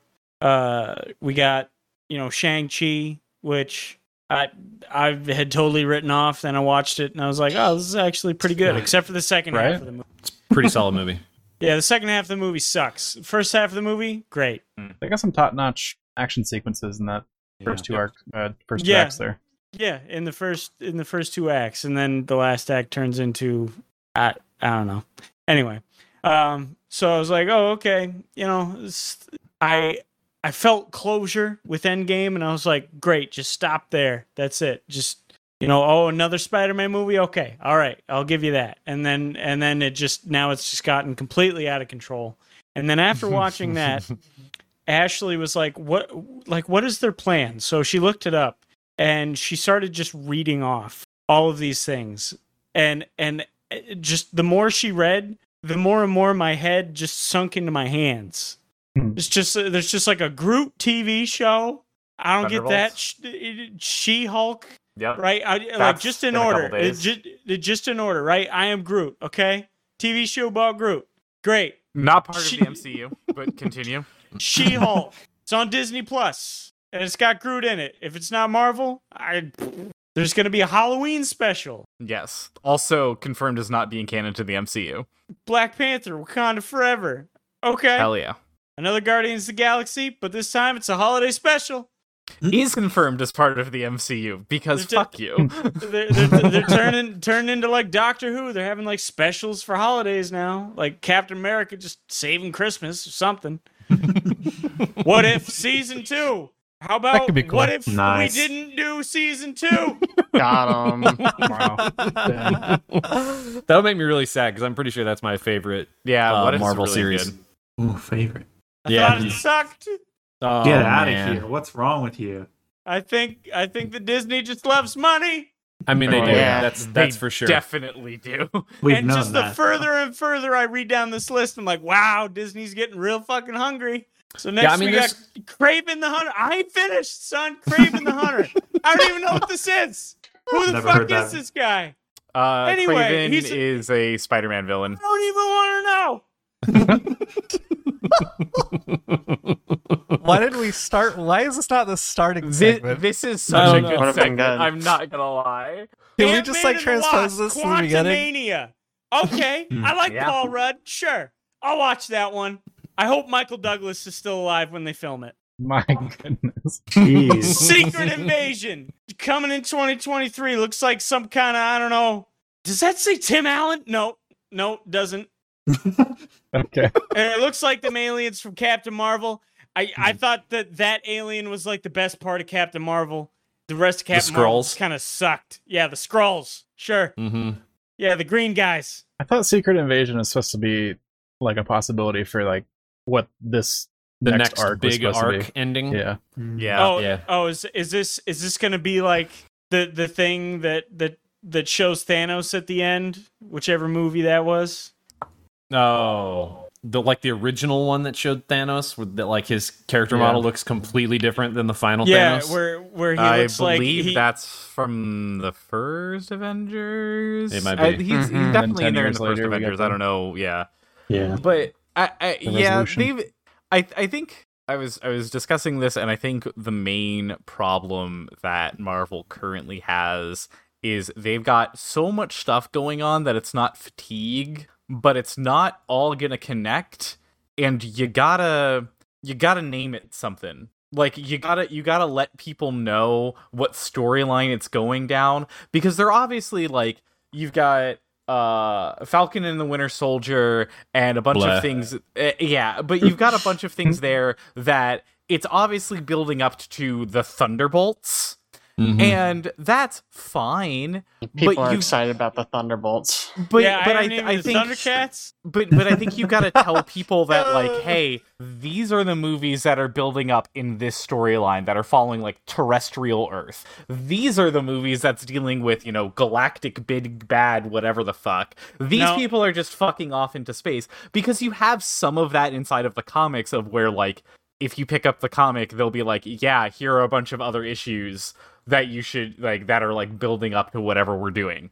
And so I just kind of feel like that's how they need to go about it so that way you can kind of start picking a lane and where you're trying to go and like watch it for that because otherwise you're just going to be sitting there just being like all right cool i'm watching the hawkeye you know disney plus thing how does this have to do with uh the Skrull invasion it doesn't but you're there like you know like How does this have to do with Angelina Jolie? Yeah, and so and so I think they need to start like kind of organizing or naming things and not just being like, "Hey, phase 4, phase 3, phase two, because those are all phases of a same story that were kind of like building up to a specific point. Now you need to have like phase 5 Earth, phase 5 galactic, phase 5 Honestly, whatever. I just wanna know thought I what was all just this has saying to all do. Of, yeah, I don't. I thought I was just saying all that just by going down this fucking list. I don't get it. I don't get Disney. I I, don't. wanna I don't get what they're doing. Well, all this has to do with Harry people go Styles? crazy. That's my question. Yeah, Oh my see? gosh. And if you care about that, then you watch all the galactic shit, right? Like I don't know. But Speaking okay, my of biggest galactic, thing. Guardians of the Galaxy Volume Three, May fifth, twenty twenty three, coming at you hard and fucking fast. I don't know. I don't know. Right? My bi- another another Spider Man Spider Verse movie. Cool. That'll be great. That's like the one thing I saw on the list. I was like, I watch that. D- That's that a part be one neat. too. My No. biggest thing is that like Marvel had a direction to go to when they were going into Endgame, right? Mm-hmm. It seems Yeah. as if they are planting seeds in 300 different dir- directions. Yeah. And like Yeah. To grow big money trees. but yeah, like that's right. They- but like But for they're also- because of what they built with Endgame, I think it's actually a detriment to to what they're like trying to do. Like I Yes. I don't know They're they're, try- their they're quote unquote Endgame on- here other than just get money, but uh, they have like Kang the Conqueror introduced. Like they I have think they're like just. I, I think they're just throwing stuff at the wall, and they're gonna wait and see what what sticks, what lands well. I mean, if you look at like the last few films they've done, there there's such a dramatic difference in audience reception between the Eternals and Shang Chi and Doctor Strange and now Thor: Love and Thunder. They're all so different in terms of whether or not people like them or they're well received or not well received. And I feel like they're just like all right, let's just do all of this. We'll find something, some arc that people are like, "Oh my god, this could be this could be the next thing, next big thing for Marvel." And then they just start running with it. I, I think because of how we grew up with Marvel, them doing this just throw crap at the wall is is definitely in my mind hurting them because every time I go Oh, to a movie, I'm like, all right, how is this connecting to the next thing? How is this? So it's like they've they've set themselves up for failure with doing the huge endgame thing. And if you actually get it in your in your head that just go to these movies for just the story of the single character and not it building towards something, then the movies are decent. They're just Well- not on the level the- that they used to be leading up to Endgame. No, I. But then I the mean, I movies think need I to be did. named after their actual main characters, unlike Right. Doctor Strange. like eh, like the other thing too is is like now you should just do what comic books do or uh, you know, once they kind of establish their characters, they get some good mythos going, then they just go like batshit crazy. Like I like just seeing like a buddy cop drama movie with fucking Thor and Spider Man in space. That would be cool. Like yeah, just send that. Just make that. Uh, or like oh Captain America's stuck on a space station and there's Hydra, and and then like I don't know a clone of Black Widow comes back to life. You know, just like fuck it, man. Like just just do whatever. Just stop trying to make this grand shit every single time. They're like, oh, here's Hawkeye. It's like, look, man, Hawkeye's cool as like an ensemble, but by himself, like he's fucking Legolas with short hair. like, let, let, let's not fucking kid ourselves here. And it's be like, oh, we need to make all this like dark drama. It's like the only part of Hawkeye that I like is when he's on an ensemble and his wife. Just because I like the, the the actress that plays his wife. But anyway, keep going on down the list. Speaking of Hawkeye, Echo coming in summer 2023. Yeah, I'm excited for I- that one. Yeah, Yeah, What is Echo? Echo Oh, is a character From that was in- Overwatch. Echo was a character that was introduced in um, the Hawkeye series, and she is a uh, kind of uh, anti-hero uh, that is both uh, um, First Nations and uh, deaf. Uh, and so it's really cool to have seen her in the Hawkeye series, and the fact that they're like that. That's a very cool character combination in general, and the fact that they're going to give her her own kind of uh, thing to kind of run with is very neat. And like she did, I mean, she shot Kingpin in the fucking face, so that was really cool. And I'm assuming that is going to be dealing with a lot more of the repercussions of uh, what it's like to do that and dealing with the the uh, the criminal underworld of New York. So I'm excited to see uh, Echo. At least. Well, that sounds pretty boring when like Thor literally blew up an entire fucking world. Also, let me just let me just give you the synopsis of this show, okay? The origin story of Echo revisits Maya Lopez, whose ruthless behavior in New York City catches up with her in her hometown. She must face her past, reconnect with her Native American roots, and embrace the meaning of family and community if Hell she yeah. ever hopes to move forward. Fucking Family. oh, Sounds great. I- I'm Loki in. season two. You're smoking crack, Owen. Put the pipe down. Madame Web. I okay. Spider Man. Something. Sure. The Marvels. They're like a family. It's like WandaVision or hmm. something. Candyman. Candyman. Whatever. Brie Larson's in it, so there's gonna be a lot of a- And Camilla SJW talk. It's it's it's it's gonna be bad. X Men '97. What? Yeah. Okay. Sure. Yo, we've got mutants now, okay? So mutants are a thing inside of the Ironheart. MCU. Let's go. Somebody. Are they still called it- mutants It's in the MCU? they are called mutants. Hmm. They they finally have un un uh, with uh um uh Miss Marvel happening at the end. They're just like, hey, your genes are. And they literally say you're a mutant. Your genes are mutated. And so and like when they say that, the little theme from uh X Men '97 plays in the background, and so you're like, oh shit, we doing it, boys. Here we go. Like we've got Let- mutants. Let's Nice. just keep let's just keep raping cartoons from our childhood. Fucking My Blade. God. That's a lot. November 2023. Hey, Blade? I'm excited about this. Yeah. That's, this is the only one on the Ali. list that I'm like, I'm Yeah. like, okay, sure. Let's bring Blade back. Let's get Stephen Dorff back in You the know- game, you know? You've said you've said this is the only one on the list that I'm excited about like five times since you started. Yeah. No, but, but but but like Blade has come up like it's- Ashley was like Blade, and I was like fucking Blade. What? Wesley Snipes is coming out of prison for this shit. I think he's out of prison now, but um, Agatha, the chick from WandaVision, Junk, El Muerto, a wrestler who fights Spider Junk, Spider Man Beyond the Spider Verse, Junk, Daredevil Born Again, maybe, yeah. Captain America: The New World Order. Wait, is Not- Daredevil Born not- Again like a Christian movie? No. Mhm. Yeah. I mean, technically yes, because he- I mean, Daredevil is a Catholic superhero. Like he he is he is, and uh, in the Born Again story from the comics, uh, it has a lot to do with him uh, wrestling with his faith. So. When I Wow, fuck mean, is that- that is that ever true? show up in the show? yeah, because I've actually fucking read the comics. That's freaking crazy. Wow. All it, a new Captain America movie with with the with the guy. Um, With Falcon. yeah, I never really liked Falcon. so Nah. I'll probably skip out on that one. No, Something about Anthony Mackie. Is he Falcon or is he Captain America at this No, He's point? Captain that's a good Falcon. America now. That's the entire point. Falcon. Punch. And it's like at the same time, dude, you have a fucking wingsuit. What do you need a shield Falcon for? America. To block. To block. He has a wingsuit. He just doesn't need a block. He just moves. He can also block with his wings. I mean, Yeah, he he did that blocks with his wings. movies already. Does the- Stupid. Now he can that. attack with the wings while he blocks with the shield. Ah, Ah, see. And it's, Tactics. and it's typical just- Dark okay. Souls. Ah, Mm, yes. He's got to get the parry just right. hmm Thunderbolts. Fuck it. Fantastic Four. Again, for like the fifth time? Fourth Is time? re- re- Maybe. Um, It's a re re re re re reboot. is the tagline for that one? We'll definitely get it right this time. I mean, Uh, Fantastic Four isn't coming out until what 2026, I think they said. So at least So- we have some time. Holy cow.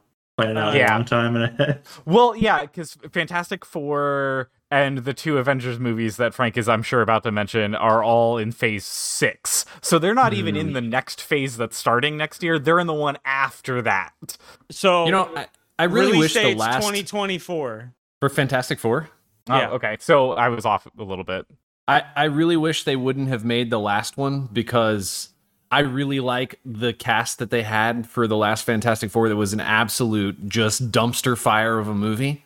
They're like That's all because really the great Fantastic Four suck.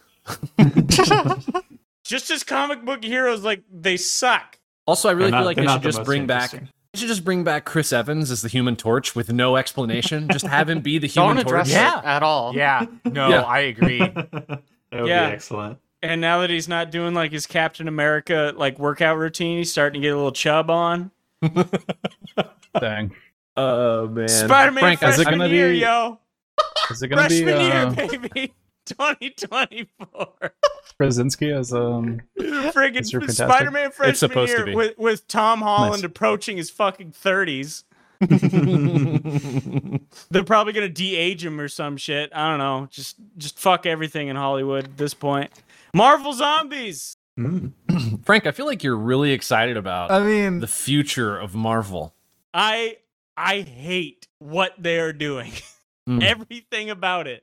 It's just I, I I I see everything that they're trying to do, and I, I just don't like it. And then we like- got and then we got and then we got back to back Avengers movies, baby. Back to back. May yeah, baby. 2nd, 2025. Avengers the Kang Dynasty. Sounds tight. I don't know who Kang is, but uh, he's got a dynasty. It's being directed by the guy that uh, directed uh, Shang-Chi, so they're assuming that there might be some sort of connection between Shang-Chi and this film.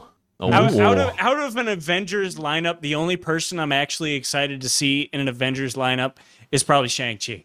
Get his 10 rings on. And then Avengers Secret War followed like what is that? Oh, May, which is uh what? 5? It's- That's 5 six, months. Another Avengers movie. 2025. Avengers Secret Wars. It's a secret. they are ending with Secret How are they gonna film it? It's a secret. Secretly. It's- Oh, it- they're not gonna tell anyone. It- see. everybody's got GoPros. Oh It's my like one of god, those why prank does shows. why does this keep going? Deadpool. 3. Let's go. It'll go forever, Frank. You can Armor just keep reading that list for forever. Don Cheadle. you say back Armor in, Wars? Back in this, no. yeah, Ar- Armor Armor- Wars. Yep. yeah, Armor Wars. It's it's a it's a twenty it's a twenty minute movie in and out. Tony Stark just gets really into Arma, and that's the whole movie. He's like, I don't understand how this works. How do I take cover? I don't need to take cover. just blow it up. Just pl- yeah, I'll just get the Push red and gold thing that I made in space. It just comes down and shoots everything. And then uh, just to pad out this list that they have, which I'm sure there's an even longer one out there. Wakanda TV show, drama in Wakanda, drama Wakanda. Anaconda. There's anacondas in Wakanda. I'm I'm Frank. I'm I'm so happy that you're so excited about the future of Marvel. I am the biggest Marvel fan out there because I watched like a couple movies and read the comics as a kid, but I'm really not. I Yeah. I just I just want to watch like a good movie. Hey man, You'd be like the, listen, the comic the comics can stay there. Disney Disney just wants to be and needs to be a money making machine. Well, seeing is- as how they just took Star Wars and just pile drove it like into the Earth harder than that like Mars rover that we sent but we we we did everything in meters, eh, but it should have been in inches. I remember. Did, these. did imperial I- versus metric, I, and we I just know dude, we exactly just- what you're talking like about. like yeah. they just they just fucking cratered that motherfucker. the next time I see a Millennium Falcon teased in a teaser trailer, I'm fucking throwing up. Just on on on command. On like purpose. I swear to God, I swear to God, like three years from now, they're gonna bring Chewbacca back, and it's gonna be a deep fake of Peter Mayhew, but it, he's in the Chewbacca suit, and and it, it's gonna be like, dude, they're deep faking Chewbacca. What what fucking world do we live in? They're just like not letting these people die. All right, all right, all right, all right. So speaking of Star Wars, because this is Oh, actually the next subject, anyways. Oh my god, we have Uh, more subjects? Are you serious? Oh yeah. Unfortunately, We, want, we, we were supposed to touch base on uh, Star Wars catch up because Alex has been spending literally every waking hour that he's not interacting with other human beings watching is- everything Star Wars that he possibly can. I've been real I've- lonely on Mumble because he's been watching all of this. I just wanted to mention my findings on recent Star Wars activity. Yeah, let's go. I so I didn't want to watch Kenobi before I watched all of the Clone Wars. I don't know why. Christ. Yeah, exactly. That, that's Why? the correct response. Are you So I watched seven seasons of the the Clone Wars animated series. Yeah, and Uh, good show, time? actually. it, really good isn't show. it? Thank you. That is probably the best Star Wars uh in recent memory. Uh, you are Not saying facts bar. that we all know. It's better. I mean, It's it's, true, it's I think it's bar. it's better than the recent trilogy, and it's better than most of the shows that have come out. Better than Mandalorian, huh? Uh, I like That- Mandalorian better. Yeah, I was gonna say Mandalorian. I would Season argue is one. better. Season yeah, one. Yeah, yeah, I like sure. Mandalorian a lot. Um, but there's a lot of context that you get from watching that show, Mm-hmm. which people I just I don't think know about. For instance, I also watched Boba Fett recently. Okay, show. Uh, No. Yeah, yeah. That's The Climax. the, the book of Boba Fett. Yeah, yeah, the Book of Boba Book of Fett. Boba- Man, he means what he means is Mandalorian season two point five. Yeah. Book of Boba Fett is uh, solid Owen fine. Hmm. There's there's Um, more of a pause that you need there. Yeah, there is. Yeah. Thank Yeah. you, Owen. Yeah, Owen, how would you call Boba Fett? The book It's- of Boba Fett. Fine. See, you need the pause. And it was a that was I a mean, staccato. you, you fine, so essentially just probably called right. it trash. Yeah, that's what I heard. I mean, I It's- liked it. I, I I'll I'll watch it again, but I don't think that it was uh the best showing of Star Wars. But Garbage. to, The an example to go along with my my Clone Yeah. Wars topic, Yeah, yeah, the Clone Wars. the climax of the Boba Fett series, uh, a character Bane. from the Clone Wars shows up. That there's like a lot of history with him Yeah. between him and Boba from the Clone Mhm, Wars, mhm. And if you hadn't seen that. It's just some random alien that shows up for no reason and dies pretty quickly, and you're like, that had zero impact on anything. What, what was the point? All the impact. He's the reason why Boba Fett has a fucking dent in his helmet, man. right? He's Cad fucking Bane. like Boba goes on fun space adventures in the Clone Wars as a child with Cad Bane and learns to become a bounty hunter and stuff. Yeah. Is Cat Bane a cat? No, It's Cad. CAD. Then I don't. I don't care. Like, he's got a cool voice though. yeah. There's that. Is it a cat voice? No. That's the only thing Don't that I remember about Cad Bane is that his voice is uh, Oh. whoever whoever did the sound for his voice uh, did a really good it's job. so But- good. I guess what I'm trying to say is like seeing the Clone Wars animated series enhances all the other Star Wars properties Yes, it does. because it actually makes the prequel trilogy way better in my eyes too, Mhm. Jesus Christ. Mhm. which is super weird because it expands so much on Anakin's character. He, and really the the issue actually I found, makes him a character. yeah, Yeah. the the But issue I found so with the prequel traits. trilogy He He didn't It's like doesn't like sand. sand. Didn't like sand. Thank you, everyone. Everyone knows this. Yeah, Everyone knows that. I've I've discovered the main issue with the prequel trilogy is that Hayden Christensen is a bad actor, and if you just like get him out of there and let Anakin develop as a character, it's way better. See, Hayden. Christensen is actually a pretty good actor. Like No. if if if, if you watch if you watch some of his like he's been in a couple like indie movies like before he got into Star Wars that were actually pretty good.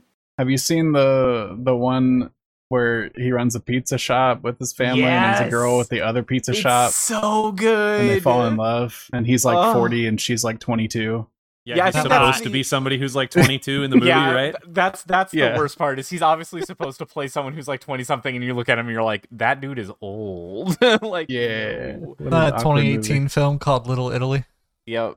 But I mean, the the animated series it made me happier with Padme and Anakin's relationship. Before it was like very weird, and he was super rapey in the second movie, and then suddenly they got married. Man, that would be a great segue for our next segment. Uh, yeah, I don't know. I I'm I'm very happy with that series, and also Kenobi was okay. Also, I watched Okay. Kenobi. Uh, this is where I'd like to cut in real quick because Yep. I watched Kenobi when it came out. Uh, it's six episodes. It was originally supposed to be a movie, and then Disney was like, "Yo, let's make some more money." So they turned it into a six-episode streaming series on Disney Plus, and in my opinion, absolutely ruined the show. Uh, hmm. I think there's a lot of good aspects to the show, but I also think there is just a lot of sludge you have to get through to get to the good parts.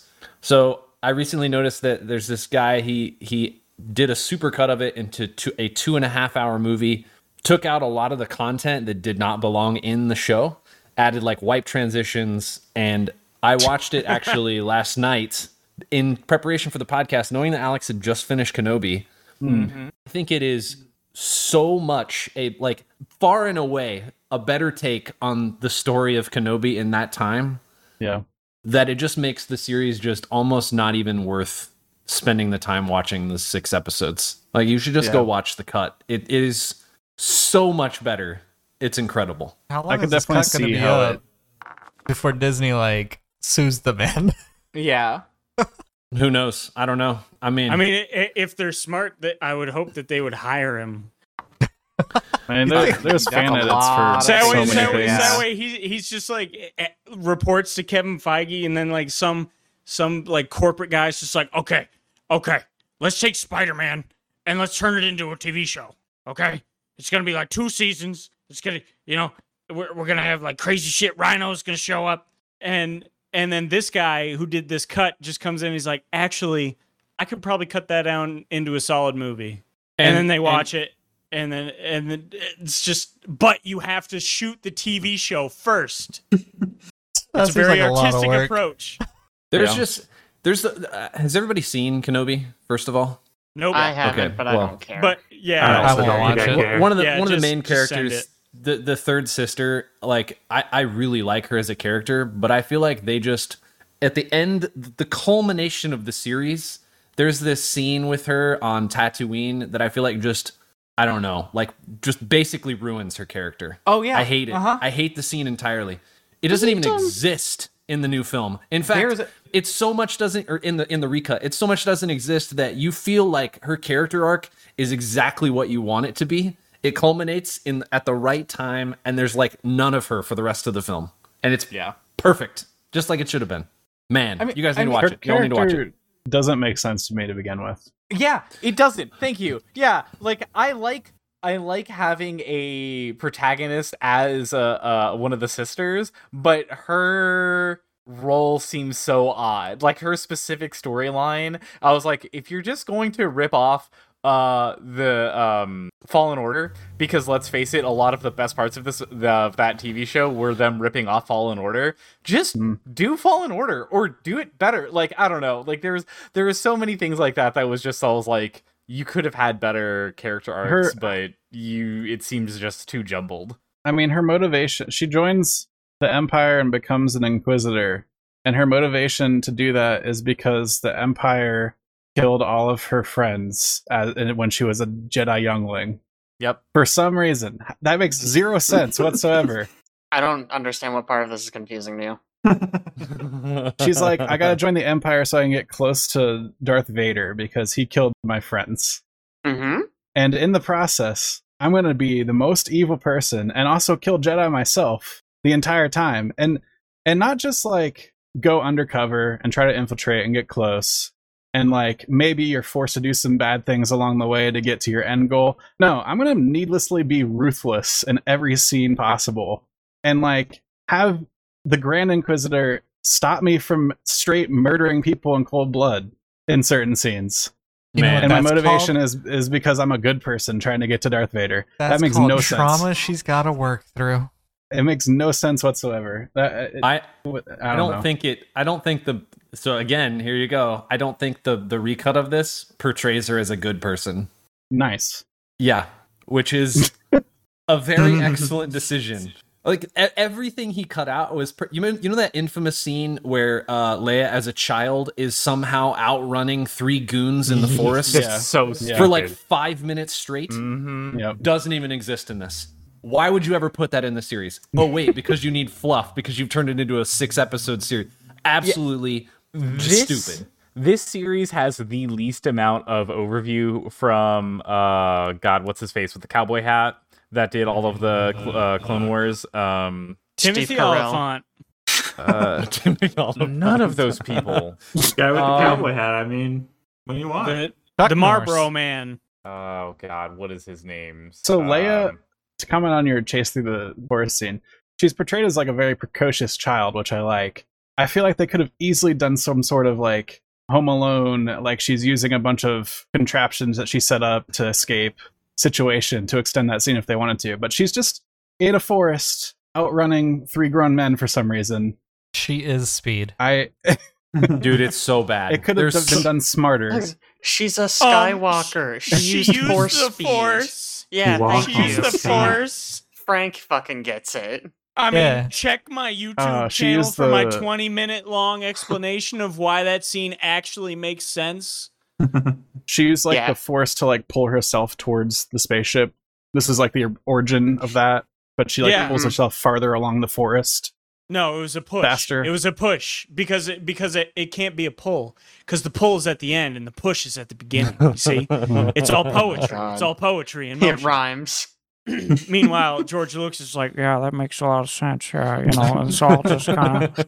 That's that's really why I was I was really disappointed Jar Jar didn't show up in in Obi Wan Kenobi, but I, I mean the what I, the point that I was trying to make earlier was Dave Filoni had little to do with it, and Dave Filoni Oh. is like, i i I mean, he is the biggest Star Wars fanboy, and if there's anyone who's going to do anything justice, it's going to be him. And so, like, you you feel the Star Wars projects that Dave Filoni is not part of because a lot of stupid things like just running in the forest for five minutes happens. But then when he's there, you get things like Clone Wars and Mandalorian, and you're like, wait a second, this shit slaps. Was he not in seven, eight, and nine? Uh, he was not in seven, eight, and nine. No, because he was he was too busy over in Clone Wars again.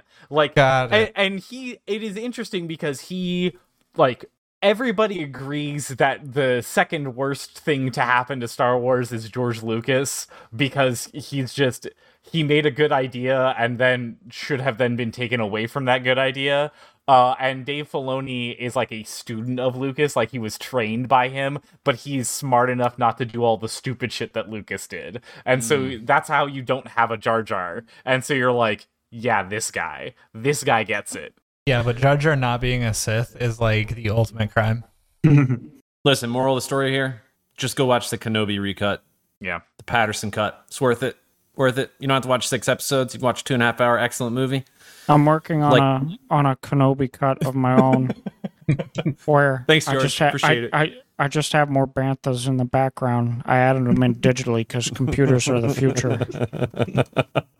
also, I just needed more lightsabers. There weren't enough lightsabers in this scene, so there, I Of added course. in like 200 Jedi in the background. They're all just kind of standing I mean, around. that scene was solely just so he could ha- have his daughters meet in sync, which was very stupid. Uh, let's last but not least here in the film section uh, with Engage Kiss. Yeah. Okay. So I I Aaron's like, I don't know what this is. Where's this one going? How do I on? That's an anime, right? Yeah, it's an anime. Uh, so browsing TikTok here and there, I find animes and decide to watch them. Um, I saw like an action sequence and then something that alluded to this anime uh, being super horny. And I read Nice. through some comments and stuff like that, and they were just like, "Yeah, you could tell this anime is gonna have like that waifu, and it's gonna be like, oh yeah, it's gonna be su- it's gonna be like almost High School DxD." And so I was like, "Sign me up." Uh, so Anyways, I I actually started watching it with Caitlin, and to my surprise, the internet's wrong. It's actually not as horny as as, as you would like it to be. Um, basically, the plot the plot is um there's demons that that pop up around the city and there's uh, like demon hunters and uh there it's a bunch of just regular humans that are hunting these demons. But there's one uh the main character and the main character's like uh chicky waifu girl companion whoever um are like super powerful because she's like a semi succubus maybe like just like a devil kind of person? She basically like the way she powers up is she kisses him. So that that is how uh, she powers up. There is a twist that kind of starts to reveal itself like four or five episodes in um, where the protagonist is actually or the, the main character is actually like losing something every time um, she takes the power from him. Uh, and it's honestly it.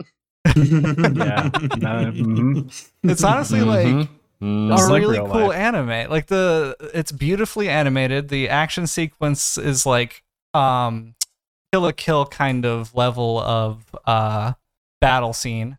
Um the narration of like the story and what's happening and uh is actually kind of complex more so than just like, you know, character kiss girl fight.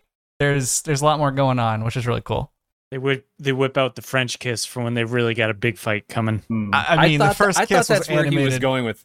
I thought you were like, and the big twist is actually she powers up differently if she doesn't kiss him on the lips. No, no, no. wink, a wink. It's just- Bone City. they've only they've only alluded that the, the kiss is all that's needed to power up. Oh, but I will mhm. say the first time it happens, first of all, this anime starts off, and if you didn't watch any trailer or anything, it starts off wild because it's just some rom com, very co- like very low key anime, and then all of a sudden there's just de- death and dismemberment happening. It's it's just wild the direction it takes. But the animate the way they animate the kiss is probably why people call it horny because you basically see the tongue action and like a little drool that like goes between them and like the yeah fuck? you you get to see you get to see some some some hotness there. Um, but yeah, You no, watch this with your wife. yeah no this this this anime is like she I mean, it. this This is anime is really good. hentai to what Blood does looking So No, no, no. Take it back. Who's drooling while they're making out? Also, This who, guy. I have- who, I who drools from like one kiss? You got over overactive salivary glands. What the Correct. fuck, oh yeah. You see you see a little fang while she's going in for that kiss too. Like it's great. Mm. Powers up. She looks she looks nice in her devil costume. uh-huh. God Sleek damn it, looking. Chad. nice. You know I think I think there's another anime where the same thing where the main character powers up by making out with girls. It- It's like um maybe it's dungeon only I can enter, something like that. I don't know. I've not watched. I've only heard legends. That But sounds like a only maybe the next one when you There's- run out. There's another anime that's airing right now called Vermeil and Gold, and it's li- literally it's it's the same plot pretty much, where female is getting power from male, uh, and it's succubus, and that one definitely don't watch with your significant other. No. Where's the, where's the ninjas at? Whatever happened to the ninjas? They don't. They How don't many do of those these have you anymore, Frank. Caleb? Are they doing Samurai Champloo Neither. 2 Electric Boogaloo? Don't you watch like every seasonal anime? No. Do you know how many there are? No. I don't know.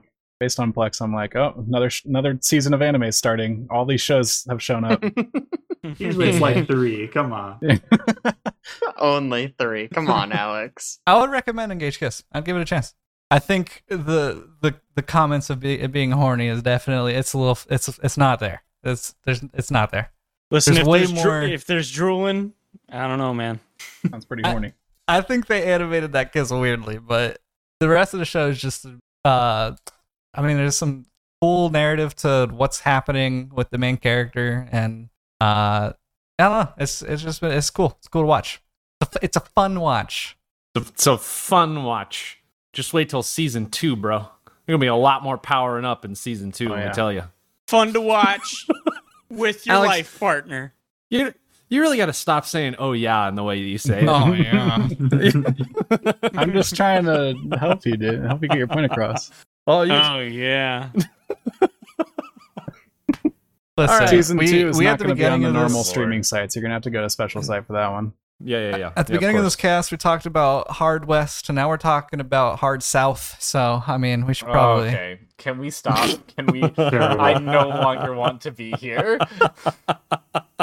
Alrighty. Well, uh, catch us back here in two weeks where we learn about more of Chad's new favorite anime that have lots of different types of powering up.